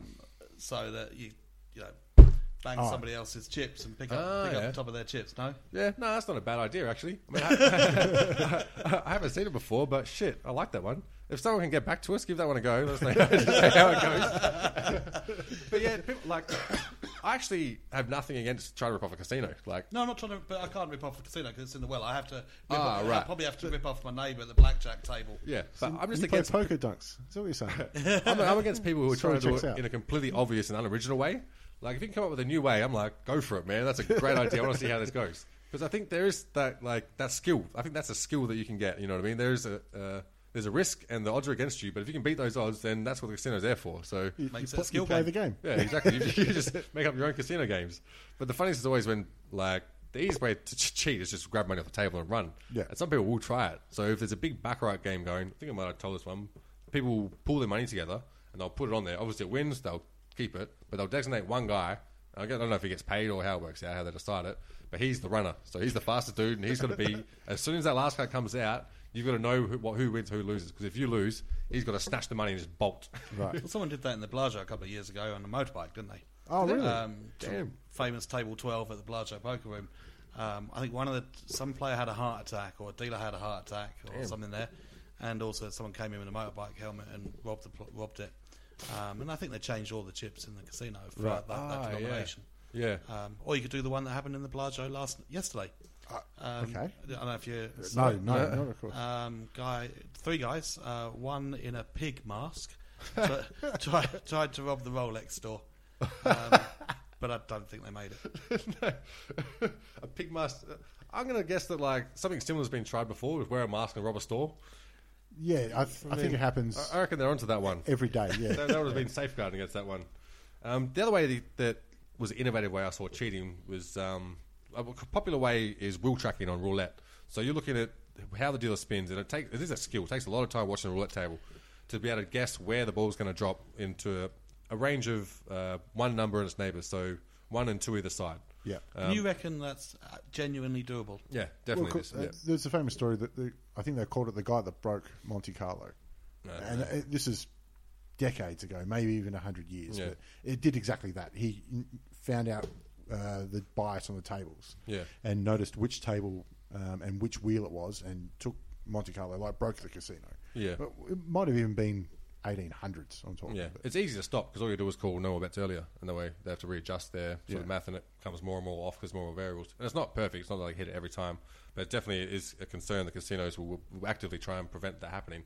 But one guy, they've changed um because you used to have sensors on the on the actual not on the wheel but on the rim of the wheel that would shoot down a little, um, I'm guessing it's infrared or something, and be able to tell where the ball was landed, so the number can go through to the tree. Yep. And just so happens for these little uh, trackers, it had a little green light on the outside of it, and every time the ball go past, the green light would flash. And this guy figured out that when when it's down to he'd say about three revolutions to go, wherever that ball was when that light flashed, or wherever the number was when that light flashed, that's about where it would drop. Wow. And so he he knew that, and he kept it to himself, and was kept on betting and like really tried it out first just to make sure it worked. work. then he went to Crown. He was like a pretty big player too, and he he asked them if they could put racetrack on their um, roulette layouts. And for people who don't know what racetrack is, that's where Yes, five it's five adjacents, isn't it? yeah, but i- in in in front of the dealer, they'll have the roulette wheel in sort of uh, a racetrack shape.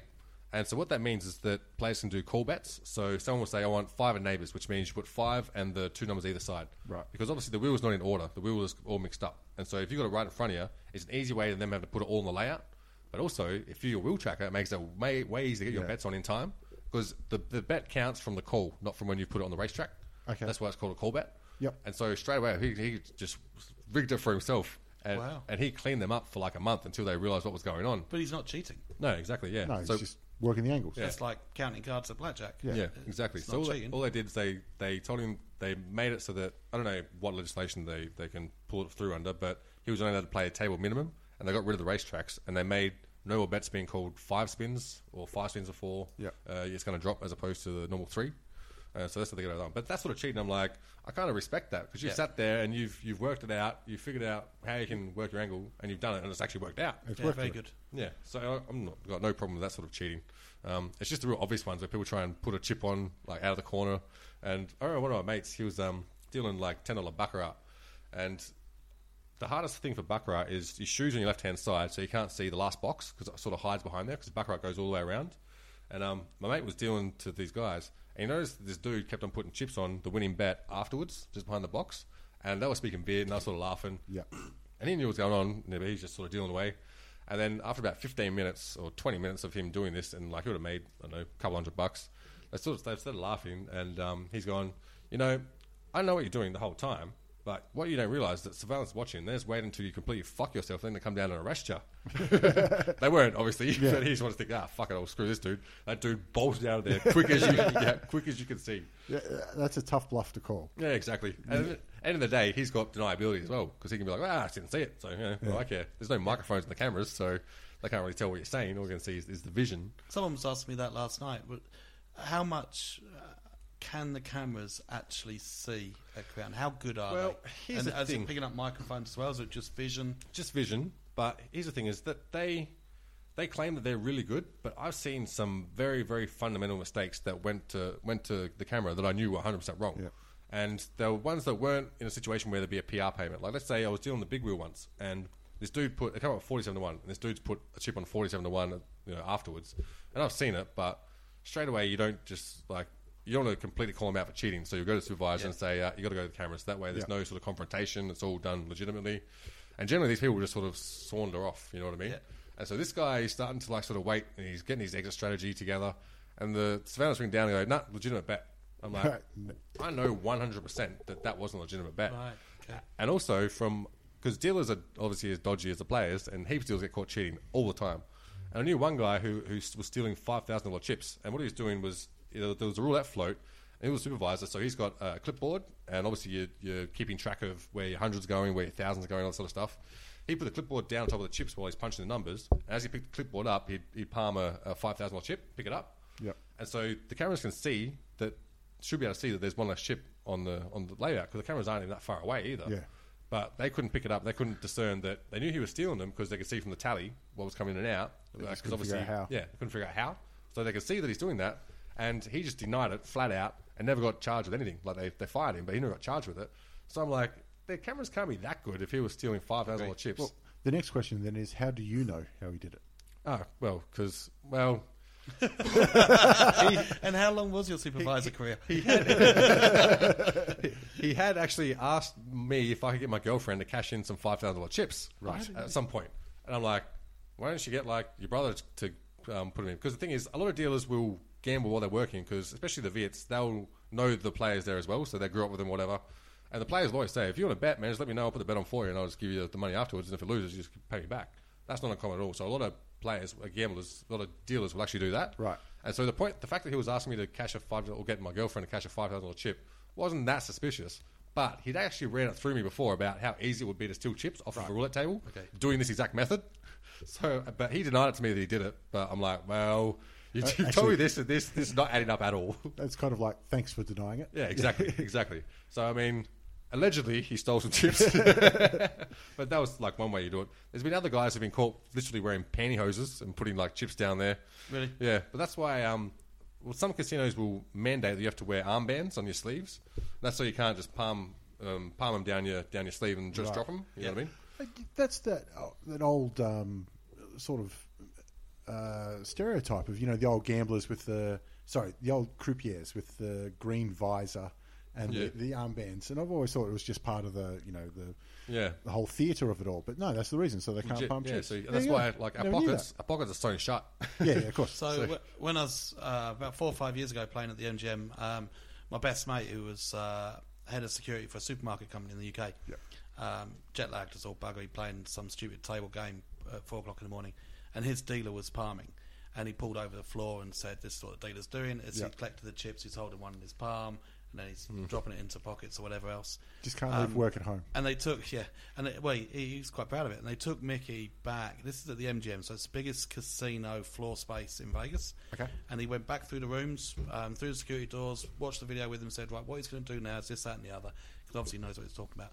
They reckon that was the first dealer they'd caught in three years. Wow. Really? And that's this is the MGM. So, you- Damn. You, so you're saying it's happen, it happens all the time happens then? all the time. Like s- the surveillance watch staff just as much as they watch uh, Yeah. dealers. Unless it's Australians that are dodgy as fuck, which I mean, I wouldn't surprise me either. but um, generally, uh, to be a dealer, there's got to be something a bit weird about you. Otherwise, you don't stay in that role. You know what I mean? Yeah. So it doesn't matter shit, how. Shit hours. Yeah. No tips. Exactly. Yep. Dealing with Exactly. with probably the worst side of humanity when it comes to um, respect. Yeah. you know what I mean? So there's really something a little bit off about you to start with. Start off with. The players are losing. Exactly. That's- Yeah. And nobody likes losing money. Yeah, exactly. And I mean, all the dealers realise that they're always winning, so they can get a cut of that action as well. And um, so yeah, staff are always going to be as dodgy. And I mean, maybe he said that that was the first one they caught in three years because they don't want to put that image out there that everyone's cheating. But I don't know. Maybe legit they've got better standards at, at um, sort of picking that up. Well, that's shit to catch him. yeah, because also like MGM and the big casinos in America, you can't get a job there um, starting from scratch. Like to be a dealer in those casinos, you start off in the small casinos, and they'll go around and scout dealers. on an Indian reservation and Yeah, on, yeah. on a cruise boat. or like some little yeah, some little off off the strip uh, casino. um, It's like the top four clubs in the EPL. They don't, they don't train their own players. They just wait till they get good at other clubs and then buy them. So that, that's the way you get to work as a dealer in those. So maybe their scouting methods are a bit more sort of tried and tested, and their their quality of getting people into the place is a lot better. Like Crowns went down, they had an off the street um, baccarat as a first game that dealt in mahogany. They were mahogany only baccarat off the street, which is fucking ridiculous. So what does that mean? So it means that they were brand new dealers that Oh, right, pretty much street. First game. pretty much, and also you never get baccarat as a first game because it's where all the high action is. Okay. So generally you'll get baccarat, uh, you get blackjack or, or maybe roulette. Because that's where there's more roulette and baccarat tables for the general punter for like ten dollar tables than there are for Or the other casino ones. war these days. Yeah, Exactly, yeah, yeah. But the thing is, Casino War, you, they don't pay you if you get in that game, so they'll give you them anyway. You get all the shit games like Pontoon and Casino War and Big Wheel and shit like that. So, so what they did is, yeah, they were they were short on on dealers in Mahogany. Well, mainly Mahogany knew well their dealers the most experienced. They've been around for a long time, so they're always the ones that were more disgruntled because they were getting shafted more and more and more. So their genius idea was, all right, well, we, we can just send them down the main floor. We'll get a brand new people off the street and teach them baccarat and put them straight in the mahogany room. Which I mean, maybe they can deal with the game, but when you're being when you're putting people into your VIP area as a customer, you expect them to be getting the best service that your Yeah, establishment it's not gives. just about dealing the cards, it's about Exactly. customer service. Yeah. Yeah. And what confidence are they going to have in your establishment if they've got someone first hand they've ever dealt is in the mahogany room dealing baccarat? Tearing up the cards and throwing them back in your face. Exactly. Like, fuck you. you know what I mean? Like, how many, how many of those deals are going to stay? Not many of them, you know what I mean? So how you say you got to be a little bit weird to, to stay there. You were there for ten years, or, or the best part of. Yeah. Because it's very weird. Yeah. How's the progression through from your first day into the high rollers room? Was it like, oh god, I want to be there? That's where the most action is, or it's just well, that's where I'm told to go. Fuck it. Um, at the start, you're always nervous as fuck, so you want to try and do the least amount of work possible because you've got no confidence. And like, there's one thing I still That- remember. that's every job. Yeah, but I still remember the first, the first hand because you go to your training and whatnot. You'll be confident in the training because obviously nothing's at stake. You're playing with fake chips. But I still remember going to my first table, which is a ten dollar blackjack on, on a Friday night. So I was pumping eight o'clock. Yeah. I Adelaide, remember- Adelaide Casino. yeah, I remember just walking to the table and, we and these people were just staring at me who were all pissed off because they're losing. I'm like, holy shit! Like this is actually people's money now. Yeah. And, like my hand was shaking, dealing the worst baccarat, worst blackjack ever. But funny enough, one of the guys who was on that table remembered me because we had the same name. And a year later, he's like, I still remember your first hand of, of blackjack you ever dealt. And I was like, that was literally my first hand ever. like, at the full stop, he goes, yeah, it's show, man. You're a fucking shit house. and he's hundred percent right because you're so nervous. You're like, I just want to get through this, and I want these people to leave so I don't have to do anything, and I can just sort of acclimatize and Yep. like one or two players will be perfect, but a packed table on a Friday night is not the first hands you want to be dealing of, of anything really. So then from that point, you'll get confident dealing um, blackjack. And you're like, all right, I can do this now. And then you're happy to do like the fifty dollar tables and big tables. But then you get bored because you're doing one game for eight hours, so you're like, fuck, I want to do something else. Yeah. And generally, your next game will be either roulette or baccarat. Um, but I was lucky in Adelaide Casino that they're a small casino, so you got upskilled a lot quicker. And for every mage game you upskilled, you get a pay rise as well, up to a limit of three three games. Okay. So you want to be ups, upskilling just to get the pay rise, but also you don't want to be putting yourself out of your depth. Yeah. So I, I got roulette, and then I got baccarat like three months later. So I had a pretty quick progression through them. Once you got the three games, it's it's heaps easier because you're actually more into what you're doing. You're not just doing that one game and it gets mundane and monotonous, and you sort of your customer service suffers because you just can't be fucked doing it anymore. And also, you have a swing mixed up so that you might do uh, baccarat for an hour, then you go into a blackjack table, and then onto a roulette table. So your night's always coming. You're always getting different customers, which always makes a huge difference because no one can be mad at you for too long. You know what I mean? And generally, you have your players are generally one game players. Not many people will go around and play everything. Generally, like one person that's blackjack's the game, one person baccarat's the game, one person roulette's the game. But um, the best game to deal from a dealer perspective, like without customers, is roulette because it's the most most action for a dealer they have to do. Like the math is more, you actually have control of the ball and the spin, and it's actually a fun game to deal. It's only the customers are unbearable, so that's, that's what makes it the worst game to deal. free fall. Yeah, it is. Like roulette is a special game because it's it's a it's a it's a contact game, and some people don't like being touched or anything like that.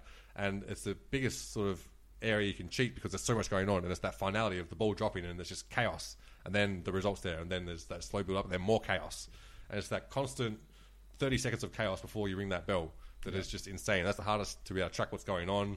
Um, make sure all the bets are legit. Because also, you got to go and figure out uh, some bets might be just on a split, one might be uh, it's supposed to be a corner, it's being pushed across because people are putting chips everywhere. And so you got there's so much you got to do. So without players being cunts, it's a great game. So my favorite is always uh, three players on a, on a roulette table having a crack. That's always good. But the hardest part is once those players start doing well, then your table gets slammed. So also with roulette, there's it's the is one game that you've got sort of some hand in because they'll always teach you. There's four different spins. You've got um, a fast wheel and a fast spin. So you'll always rotate from backhand to front hand when you're spinning the ball. So obviously spin them with your, your hand in front of you, then spin them with your hand back of you, and they'll go opposite ways. You always rotate rotate that, and obviously that way you always rotate which way the wheel's going too. And so you got four different spins: fast wheel, slow spin, slow wheel, fast spin, fast wheel, fast spin, slow wheel, slow spin. Right. And what that is is when you get to a roulette table, you, you'll practice those to see where generally it's landing, what sections it's landing, because you don't want your spin to be hitting one section all the time because that shows up in your number tree, Yeah. and then everyone just sees that you're hitting like a zero section, and they'll just flood your table. And as a dealer who can't take tips. Like you're getting What's paid the the same if you're doing nothing or if you're doing something. And for me, I like doing nothing. Like, that, that was my forte. so I'd always try to kill motherfuckers on roulette unless they were pretty cool. But if they were cool, you'd want to give them some money, so you'd try and not, not mix up your spin. So, you'd try and keep it the same. If you switch that around and say you'd been playing, uh, dealing where somewhere you were allowed to accept tips, Yeah. what would you do differently? Well, you start trying to hit the same same area, so people start winning because they're going to give you some of their tips. But if people start being rude, then you'll start mixing up your spin, so you can like really just flat flat out hammer it and you'll get it to jump around and, and cross sections. Yeah. But sometimes luck's just not with you, and it's going to hit the same section no matter what.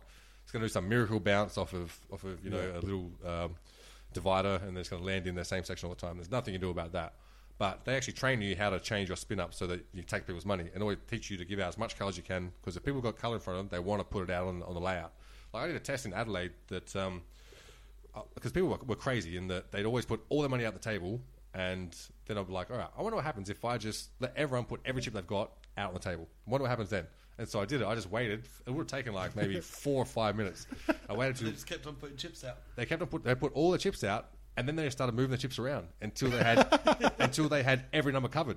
I was oh. like, wow, this is like that's the first time where I realized you guys are actually sick. Like, you guys have a legit problem. Yeah. Until like the one Indian dude who straight up bet on every single number, every single number, and I'm like, dude, uh, you know you can't win like doing that. He's like, shut up. He's, he's, right, he's essentially paying the roulette rake. Yeah, that's exactly what he's doing. Yep, yep. So like, all right. But the worst thing was, it was towards the end of the night, and when I shut my table, I can go home. So I've got this motherfucker who's got like two stacks of chips, betting on every single number, losing like two chips at a time. I'm just like, holy fuck, this is going to take forever. so I'm like, dude, you know, we got rapid roulette down there where you can actually just put your chips out and like press repeat, repeat bet, and it'll put it all on for you, so you don't have to worry about all this messing around. He's like, nah, I like putting the chips out. I'm like, motherfucker. so they're the worst players because you can't ever clean them out. You can't ever, you know, they're never going to win. They're never going to lose much. They're just going to hang just around and be annoying as shit. hanging around. Yeah. And also the good thing with roulette is that you, you can be more passive aggressive because you can either ring the bell or you start calling normal bets a bit earlier, or if, if like one chip's touching the corner when it's supposed to be a, a split, you're like, well, it pays where it lays. So if that's touching there, whereas someone else would be like, nah, it's all right, man, I'll push it across for you. Next time, make sure they're they're in the right spot, whatnot. But this, no spins are awesome, man, because roulette's dangerous with no spins. Like, What's no spins? no spin is when you, you fuck up the spin. so it might not go around enough times. Like it has to go around three times for it to be a legitimate spin. Oh, okay. Or sometimes you'll you'll spin it and it'll just fling out the wheel. And then everyone's got to, everyone's got to duck for cover. Man. so yeah, on um on a roulette, the one thing you do is be more passive aggressive because you've got a bit more leeway because it's more action game. So you you have to keep your table in, in line, otherwise you're fucked. Like you got no chance of, of having control, and then hell breaks loose, and you get a groupthink with the players who are against you. Whereas whereas if you can sort of cut them down a little bit, and make sure there's a rule, and you're not going to you're not going to sort of bend to that, then they'll tend to be better at self regulating what they're doing and and generally be nicer. like kindergarten, in- in literally, it's, sense. sometimes it's it's like an adult crash. Yeah, ki- kids can go to the movies or something, and we'll look after the adults for you. Um, but I remember one guy. He was this Italian fellow. He was pretty hammered, but um, he was there with his his wife and one of her friends, and his wife was a lovely, like really really nice lady. Like she's sitting um, just behind the perspex. Uh, for the of the roulette wheel, and she's like, having a chat like, "How's your night, Brenton?" I'm like, "That's everything good." She's like, "Oh, that's really good." So I was chatting to her while he's playing because he was just you know pretty morose dude and not really up for a chat, losing a little bit of money, but he was just trying to big note himself around the people on the table. And um, I just thought, oh, well, I was just going to ignore him and you know chat to, to the ladies and that'll be fine. And anyway, he's, I did one spin and it just rattled a little bit, but then it sort of corrected itself and it went around three times. And the thing is, I can grab the, the ball if I know it's not going to around three times. But if I if I know it's going around three times, I'm not allowed to just grab the ball and go, ah, no, fuck that one up and do it again. Like, it has to be a legit spin. And so I've looked at it, I'm like, it's going to go around three times, so I can't touch it. And then he's gone spastic, like, oh my god, that was the fucking shittest spin I've ever seen in my life. He's like, that's fucking bullshit, mate. And like, no, that's, that's, that's a no spin. I'm like, dude, it went around three times. Like, it's not a no spin. Like, it's a shit spin. Like, I'll give you that. But yeah, I'm sorry, nothing I can do about it. So I apologise, whatnot. And then next spin. Like, oh shit. he's like, you fucking doing this on purpose or what, mate? I'm like, nah, dude, it's just like, it's just accident, you know? And like, um, he's like, if you do that again, I'm going to throw a chip in the wheel. And his wife's like, don't listen to him, love. He's harmless. You're doing a great job. Like, you're a really nice guy. And I'm like, oh, thank you. He's like, what the fuck are you doing? Why are you taking his side? And so, so I got up. Next spin, I looked at him and went, and like he's gone bright red and just giving it to me. My supervisor was this little chick called Cindy, and she comes over. It's like whispers to me, she's like, "Do you want? Do you want to change tables?" I'm like, "No, no, I'm, I'm staying here." And, and, until he he would just realize that he can't get it. He can't. He can't be a cunt and have me do what he wants me to do. So I took five other spins until I was just no chip in the wheel. But finally, he's gone. All right, all right, you win, you win. his wife's yeah, he's gone. All right, all right. He realised there's nothing he could do. Yep. And so he's gone, all right, all right. So he just shut up, chatted to his wife, and Then you good spins back from burn there. one Yeah, there. yeah. But I mean, there always are some weirdos in there. I remember one dude, actually, w- yeah, uh, roulette roulette players are probably where you attract the weirdos because you've got so much space and they can hide behind that perspex and talk to you where you can't get away because you have to go back to your wheel and you have to go do your chip work and things like that.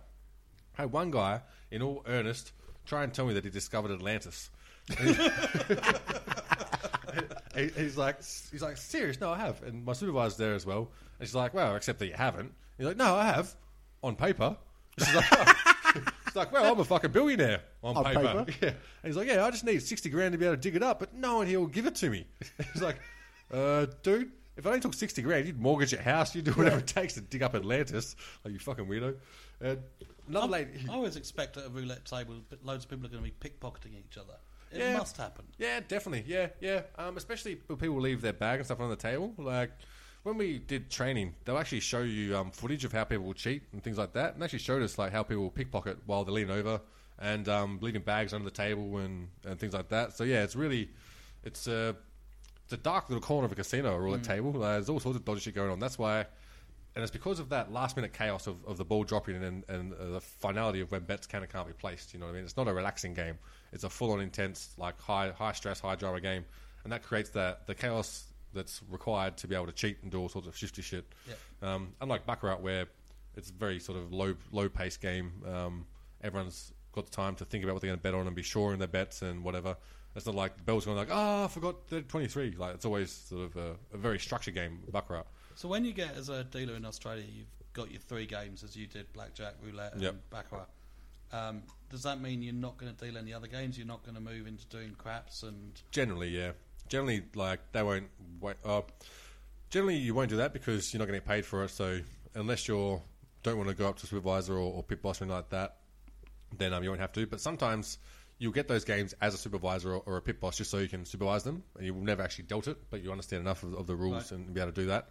But unless it's a small casino where you can actually get a lot more utility out of your, your dealers if they deal more games because there's less staff, so it's more beneficial to be able to organize yeah. organize swings and things like that if dealers are, are multi skilled.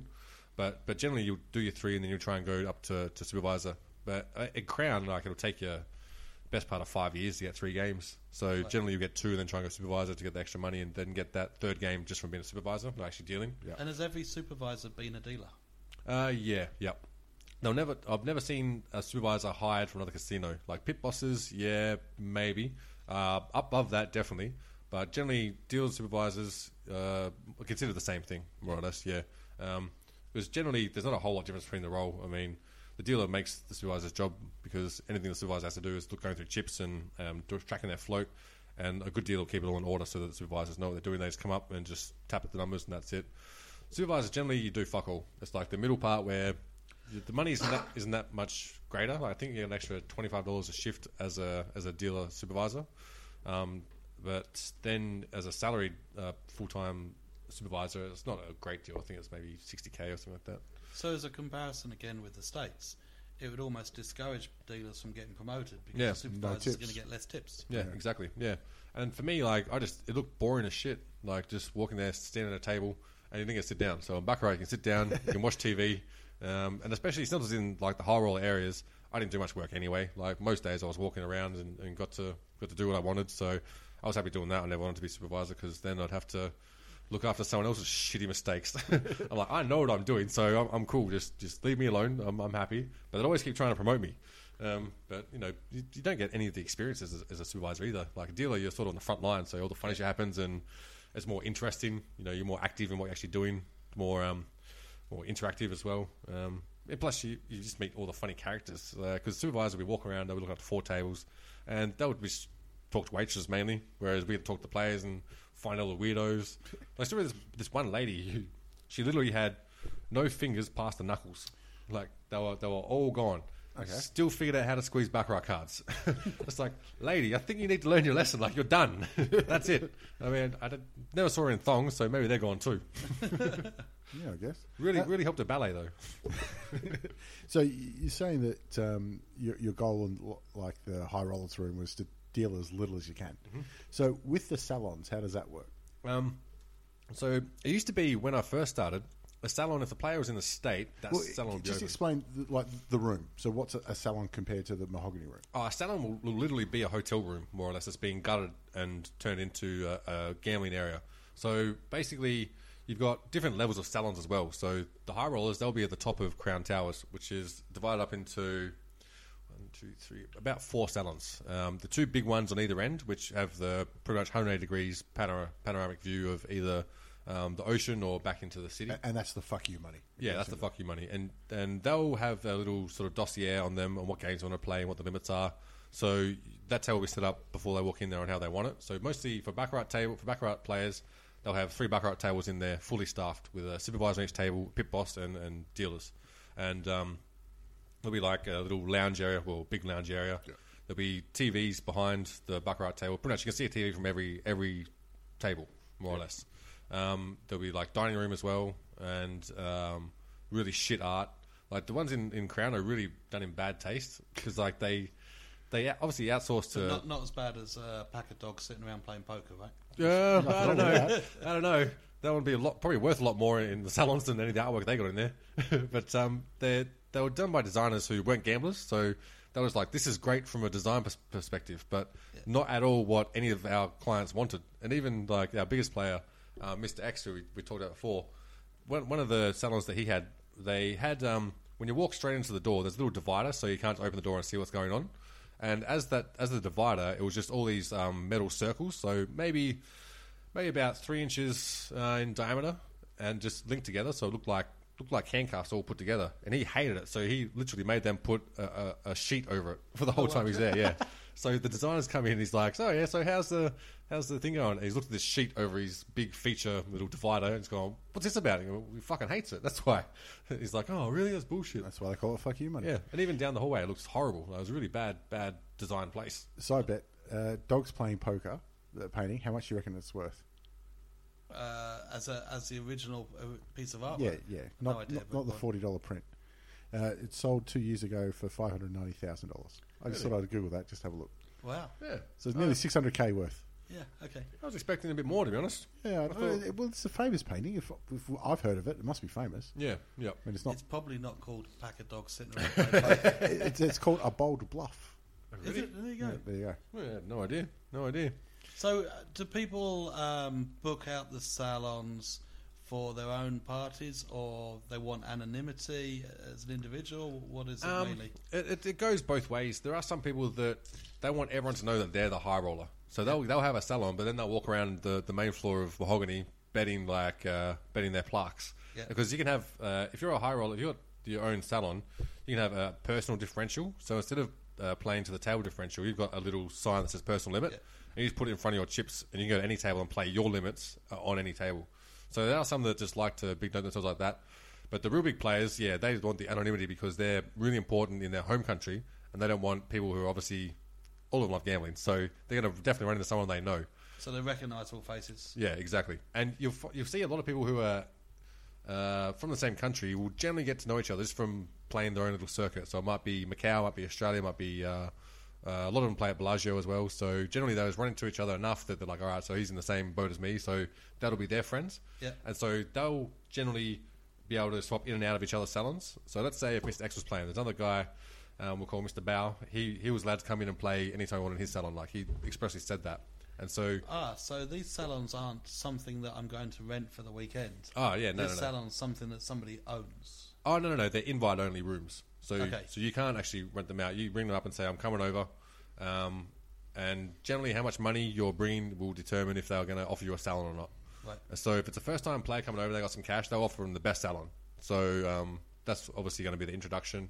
The next time they come, they're going to give them a, the salon's a bit down, and they're obviously going to kick up a sting and be like, "Why?" And it's like, "Well, this person's here, and you're betting this much money." And obviously, they understand that. You know what I mean? Meanwhile, that salon's empty. Yeah, or whatever. Yeah, yeah, exactly. So there's definitely that incentive for them to get up to that level because all of them, uh, most of it's about ego. That's what made dealing easier is realizing that these people just wanted the ego stroked, and so you can just pretty much bullshit them and make your day a whole lot easier if they think they like you. But that involves putting your ego aside. You know what I mean? So I had no problem with that because I didn't want to have to do much work and I just didn't like being abused. So anything I could do to have an easy shift, that was the goal. That was just number one priority was how do we have the easiest shift we can possibly have today. So salons were easy because you either got kicked out or you didn't. You know, so you're either dealing good and you stayed there, or you kicked out and you just had to walk around and wait until another deal got kicked out of a different salon and you jump in there. I feel like there's a book in the making here. Yeah. How can I make this shift as easy as possible? yep. a guide to retail workers. The, the, the idiot's guide to casino employees. I think it, it, it transcends casinos. I think any retail job, any first job. Yeah. Yeah, that's actually not a bad idea. I mean, if I could be bothered, I'd definitely get a book. But I need a, I'm so lazy, I'm not fucking writing that. we need a ghostwriter. We'll just give them these four episodes of family stories and see what they can come up with. It's a catch 22. And I'll, I'll sign it and just uh, take the take the money out of it. Um, but yeah, some dealers get sick of it. Yeah. So, whilst you never worked for Tips, obviously being a dealer in Australia, uh, did you never think that uh, you wanted to take your skills somewhere else overseas? Uh, I did think about it, and that's why I looked at Vegas, and that's how I found out that you have to do the shit casinos first, and then they recruit from there. I'm like, yeah, no, I ain't going back to shit casinos, man. Fuck that. Um, but that was the main place I looked. I didn't look at um, at Southeast Asia because uh, I didn't trust it. To be honest, I don't know how it works, and I'm guessing conditions. If they we got treated bad here, I'm guessing Southeast Asia, yeah, you're not going to be valued too much better. Um, but we, there's heaps of uh, well, Crown owned some casinos in Macau as well, so there's lots of crossover staff going there. But I was never interested in going to Macau. If I want to go anywhere, it would be Vegas. Like I'd be right in the heart of it. Yeah.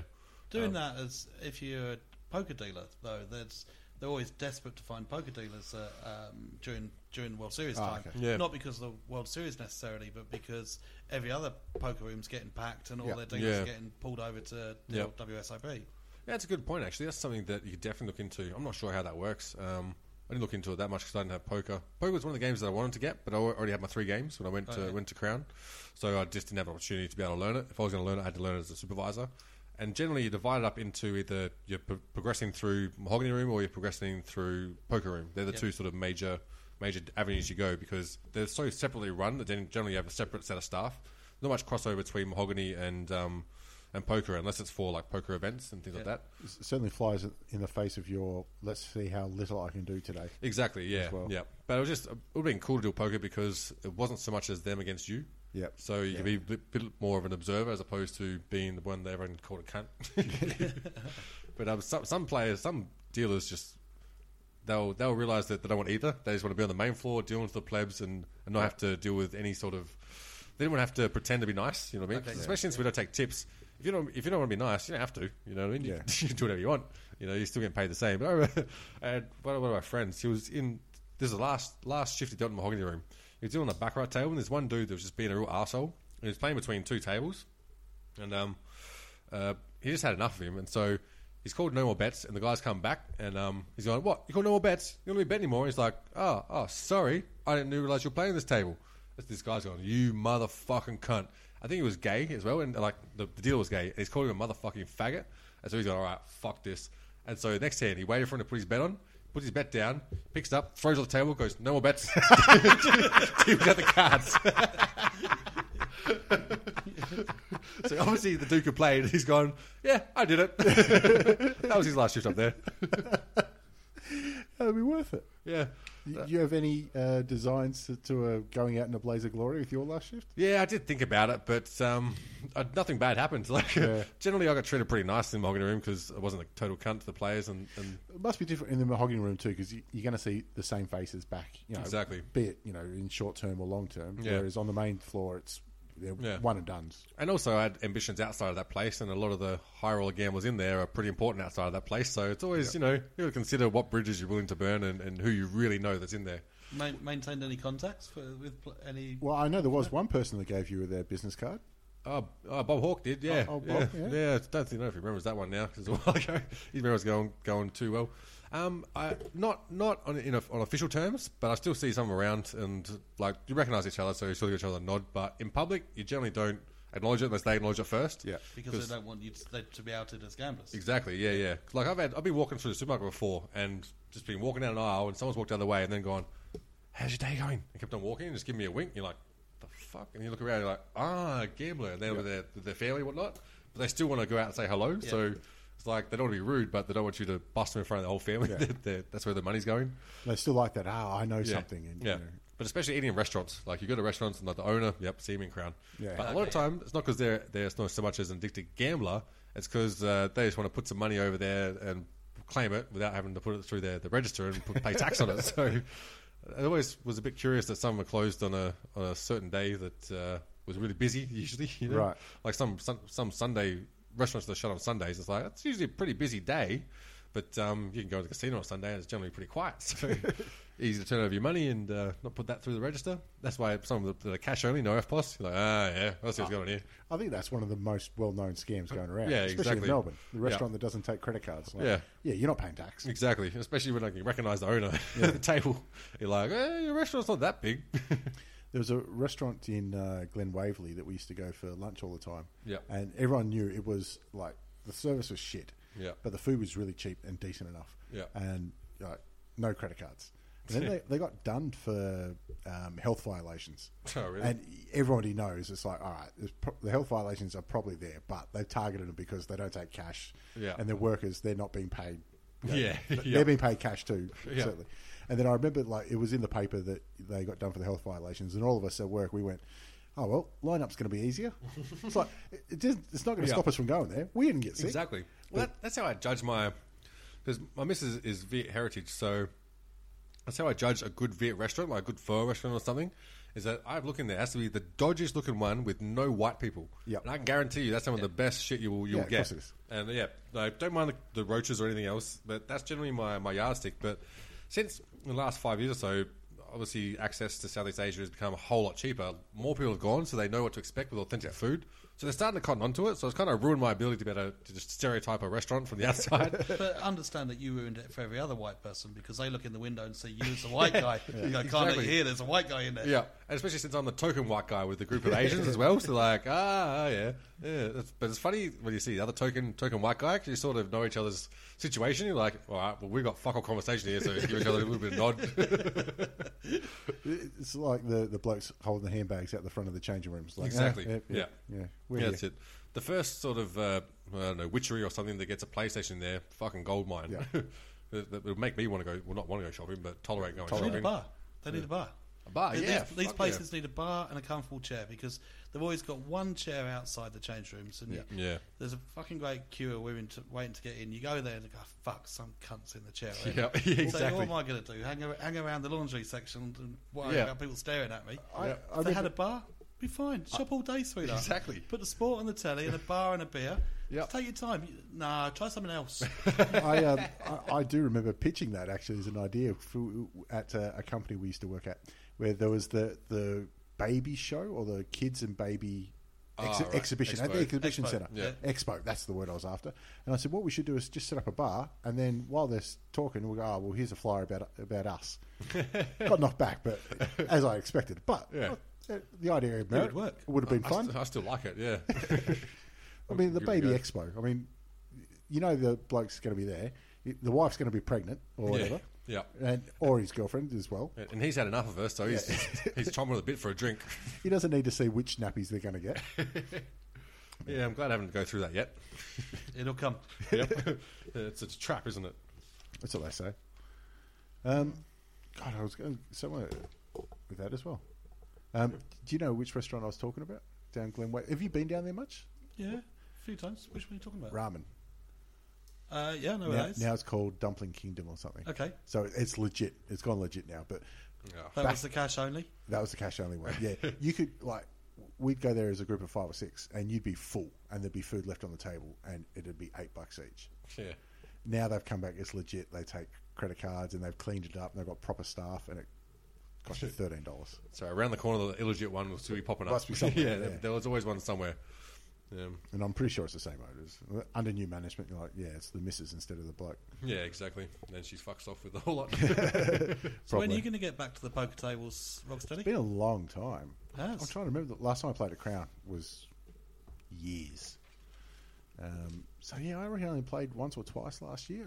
It was the last time I was at your place. Yeah, probably a year ago. Home games are a pain in the ass to organise. So Yeah, they? Uh, unless you're doing it every month. yeah, and you got a reliable group Yeah. of people. yeah. Because I mean, they were the best times I had at poker. Was um, you know the Friday night games? We played two to three a month, and it was the same blokes, and we just It's up in Sydney. yeah, I, I, in in Sydney, and I was playing with a bunch of Turks and Greeks, um, and all I was the youngest one there, and I was probably 28, 29, and most of them are closer to forties or you know there. So it was, it was a great mob, and there was once or twice where somebody got aggro. And usually it was just they got aggro and they went, oh, fuck it, I'm going home. And then they rock up next week, nothing happened. Yeah. Like, uh, they're the best kind of games. And they're the games where you can have your stupid stuff like we spoke about it before, Yeah. where, you know, the guys betting, raising, checking, and folding all in the dark. Yeah, bet hands. Yeah, yeah, rest of it. yeah. You got to have fun like that. And we used to play. Um, uh, we called it Africans and Indians because we like being racist. Um, so if it was an all black, uh, like it was going to be there's three cards on the flop because we're always playing hold'em. Yep. Um, if there's two reds, then that's Indians. If there's two blacks, then it's Africans, and you bet red or black. And if it's three, then it doubles. Right. Yeah. Um, anyway, that was two the- up. yeah, yeah. Essentially, that's, so that's what we used to do all the time. Um, and then I couldn't believe it. Five or six years later, that's actually an option at Crown on the poker table. Not So, anymore. They Not got rid anymore. of it. They? They- it, there had to be an all single colour flop. Oh, right. So it wasn't just two to one, but they Still they stupid. did put it in at Crown for a wee while, um, but then they changed it for another increase in the rake Yeah. um, for the jackpot drop. Um, What I do do with a couple of friends down down there, one guy in particular, we each have a card in the deck. Yep. And if your card is on the flop, it's five bucks. Yep. Um, if your card is paired, so my my card's King of Hearts. If there's another king on the flop or the turn or the river, then it's ten bucks. If there's a third king, it's twenty, and if all four kings are on the board, it's fifty. Yep. Yep. Um, and it's you know it's good fun. Um, and uh, but and his his card's same, so you you know you you're moving five bucks back and forward frequently. Yeah, yeah. Yeah. Um, but you sort of semi-celebrate. Hey, get Exactly. in there, come on, the king Yeah. Arts and all the rest of it. Most half the dealers don't know what's going on. Um, a quarter of the dealers know what's going on, but ask you to keep a little bit quiet, Yeah. and subsequently you end up playing if you just sat next to each other rather than the other end of the Yeah. table. And a quarter of the dealers will say, ah, none of that, Yeah. none of that, none of that. Yeah. Because they're not obviously getting a rake from it. Yeah. Or, or the supervisors over their shoulder. Yeah, Yeah. voice yeah. But why I like that one or doing that uh, playing live is because I, I find it hard to pay attention long enough on, online playing, especially because you play for six hours or something, especially playing tournaments or you're playing cash games for, for a night. Whereas I find if you're doing those sort of side prop bets, it keeps me uh, entertained by the action going on, so I actually pay attention to what's going on and, and I'll be more in the game. Whereas I tune out for playing online, which is something that i got to really work on, and um, end up doing something else and just playing bad, really bad poker. You know what I mean? Yeah, well, if, I, that- if I'm in a hand with my mate and I've got the King of Hearts, uh, he's not necessarily in the hand, but um, I've got the King of Hearts on the flop and I've got six seven and the flop might be King eight Deuce. Yeah. Um, And someone bets into me. I call just because I want to see if there's another king on the turn to double up. you know? throw fifty bucks. I need to see another card. I need to see another card. Well, you've got to put that into your odd calculations as well. now, this guy doesn't realise, but I'm actually getting two to one on this call. Uh, I yeah, I love those side bets because I mean, uh, essentially, poker is boring. It takes It hours. was Norman Chad, wasn't it? That said um, poker is hours of boredom interspersed with brief moments of excitement or something of, like of that. extreme terror. Uh, okay, yeah, yeah. Um, so you've got to do those little things, and that's why like uh, online poker. Like, I used to play daily online Yeah. poker back in the day before you know all the scandals and all that kind of stuff. Um, and it was I'd be I'd have you know YouTube up in one corner watching something, and then two maybe three tables in the other Yeah. half of the screen playing. But I can't do it anymore. Like online poker, it's just hasn't. Yeah. It's not the same. Well, legislation was passed this week to finish online poker in Australia. I- I remember you saying it- it was coming, so there's got to be another way to do it. Yeah. Um, but yeah, I do like the, the social aspect is what you need to it as well. Yeah. Yeah. I agree. Um, Yeah. Somebody's got to be, you know, misquoting rounders Yeah. um, for it to be a proper game. Isn't it amazing that all these years on, like Rounders is still the poker movie? It is the archetypal poker movie. There- Absolutely. There's been so many attempts to do the next one and make Yeah. it bigger and better, and like, nope. But it wasn't like the other ones. As people who play poker, you weren't like, oh, they understand what, what we go through. You know what I mean? Yeah. They are poker players. It's like Rounders was that. Whereas there was a shit one with Ben Affleck, there was a shit one with Eric Bana, and what was the other? Shit? Lucky You lucky Eric you. Bana. Yeah, That something like that. Yeah. Yeah. I mean, do you know what one on the flip side was the movie Croupier with um, Daniel, uh, not Daniel Craig. The oh god, the skinny guy. yeah, he was in um, he was in Sin City. Oh, fuck, what is he? British fella. Um, no idea. uh, can't remember his name. I, I can see him. anyway, yeah, he um he did, they did a movie with him, and it was really sort of true to the aspect of what you go through as a dealer, dealers, working night shift and the relationships you have. But that was about getting a scam going on. It's obviously it's blown out of proportion, but was you actually watched it, you're like, ah, they've actually got a consultant here who's actually been through it and done it, and you know it's actually legit. And the interesting thing with that one is they had um uh. The start and the finish was just well. The start was these card tricks done from the angle of on top of just two uh, two hands, and it was showing like these different ways to to cheat. Then on the back end of the movie, they showed it from underneath on a glass table, so you could see how he's doing all those cheating. It was fucking really handy. Clive Owen. Clive Owen, that's the one. Yeah, yeah, yeah. Um, speaking about the card tricks, there was uh, on Netflix. I saw a, a doco on uh, Ricky Jay. Do you know Ricky Jay? No, I don't know Ricky Jay. You, you, I reckon you'll know him if you see him. He's Okay. the looks like the old Texas gambler, but he's got you know the goatee beard, and he's a magician. But he's, Uh, where's he from? Vegas. He's a, okay, Yeah, or he's probably not Vegas. He's probably from Missouri, but but he's a yank. yeah, he, he's American, and he was in uh, he's in Deadwood actually. Oh, really? He's because I've just recently watched Deadwood again. he's the uh, at the the gem. No, not the gem. What's the other saloon called? The Bella Union. Right. Right. He's the dealer there. Oh, Um, okay. But anyway, his card tricks is amazing. Yeah. Right? He's. Uh, but you, on the um, the documentary, you get, he gets to see how he does all, some of his tricks. He Yeah. doesn't give away the good ones. But, Yeah. um, yeah. I just love those ones. Like I, to be able to do a proper card trick. Yeah. So the, the other guy that's very good at that is a Scottish guy that was uh, in the the series of the original Hustle or something. Oh, Ah, the, yeah. the real hustle. the real Hustle, that's Yeah, it. yeah. The Scottish guy there, he's very, Yeah, very good at those things as well. That was Yeah. a good show because you put me onto Hustle, and I still believe Hustle is one of the most underrated series out Yeah. there because it's British, so not many people have got over to it. Like Yeah. The Americans. The thing I find funny with watching those um, sort of videos of people who are excellent at sort of stacking decks and, and cheating Yeah. is that everyone thinks that, oh yeah, if I learn how to cheat, I'll be able to, be able to do it until you realize how they do it. You're like, shit, it takes skill. And how much practice. Yep, exactly. It's, even chip tricks. Yeah. It's, a, it's a start. Yeah. It's, it's a start of that. But well, that's that that book. I don't think I ever lent it to you because I did your favour. It's called. Um, it, it's written by Penn but it's not written by Penn. It's written by a bloke he knows, and it's called "How to Cheat Your Friends at Poker." ah, yep. and it's yep. a friend of his apparently Yep. that uh, was a, a road gambler and a cheat, and he goes through this is how I cheat and do it, and he says exactly that. He's like, all right, now you know how to do it. Do that another hundred thousand times. Yeah. That's how. You, that's the secret. Is you practice it an unbelievably amount of times. But he goes through. You know, I do this and I'll do that and I'll do that, and then sometimes I just steal the kitty. Like Yeah. that's how you cheat. You Yeah. just steal.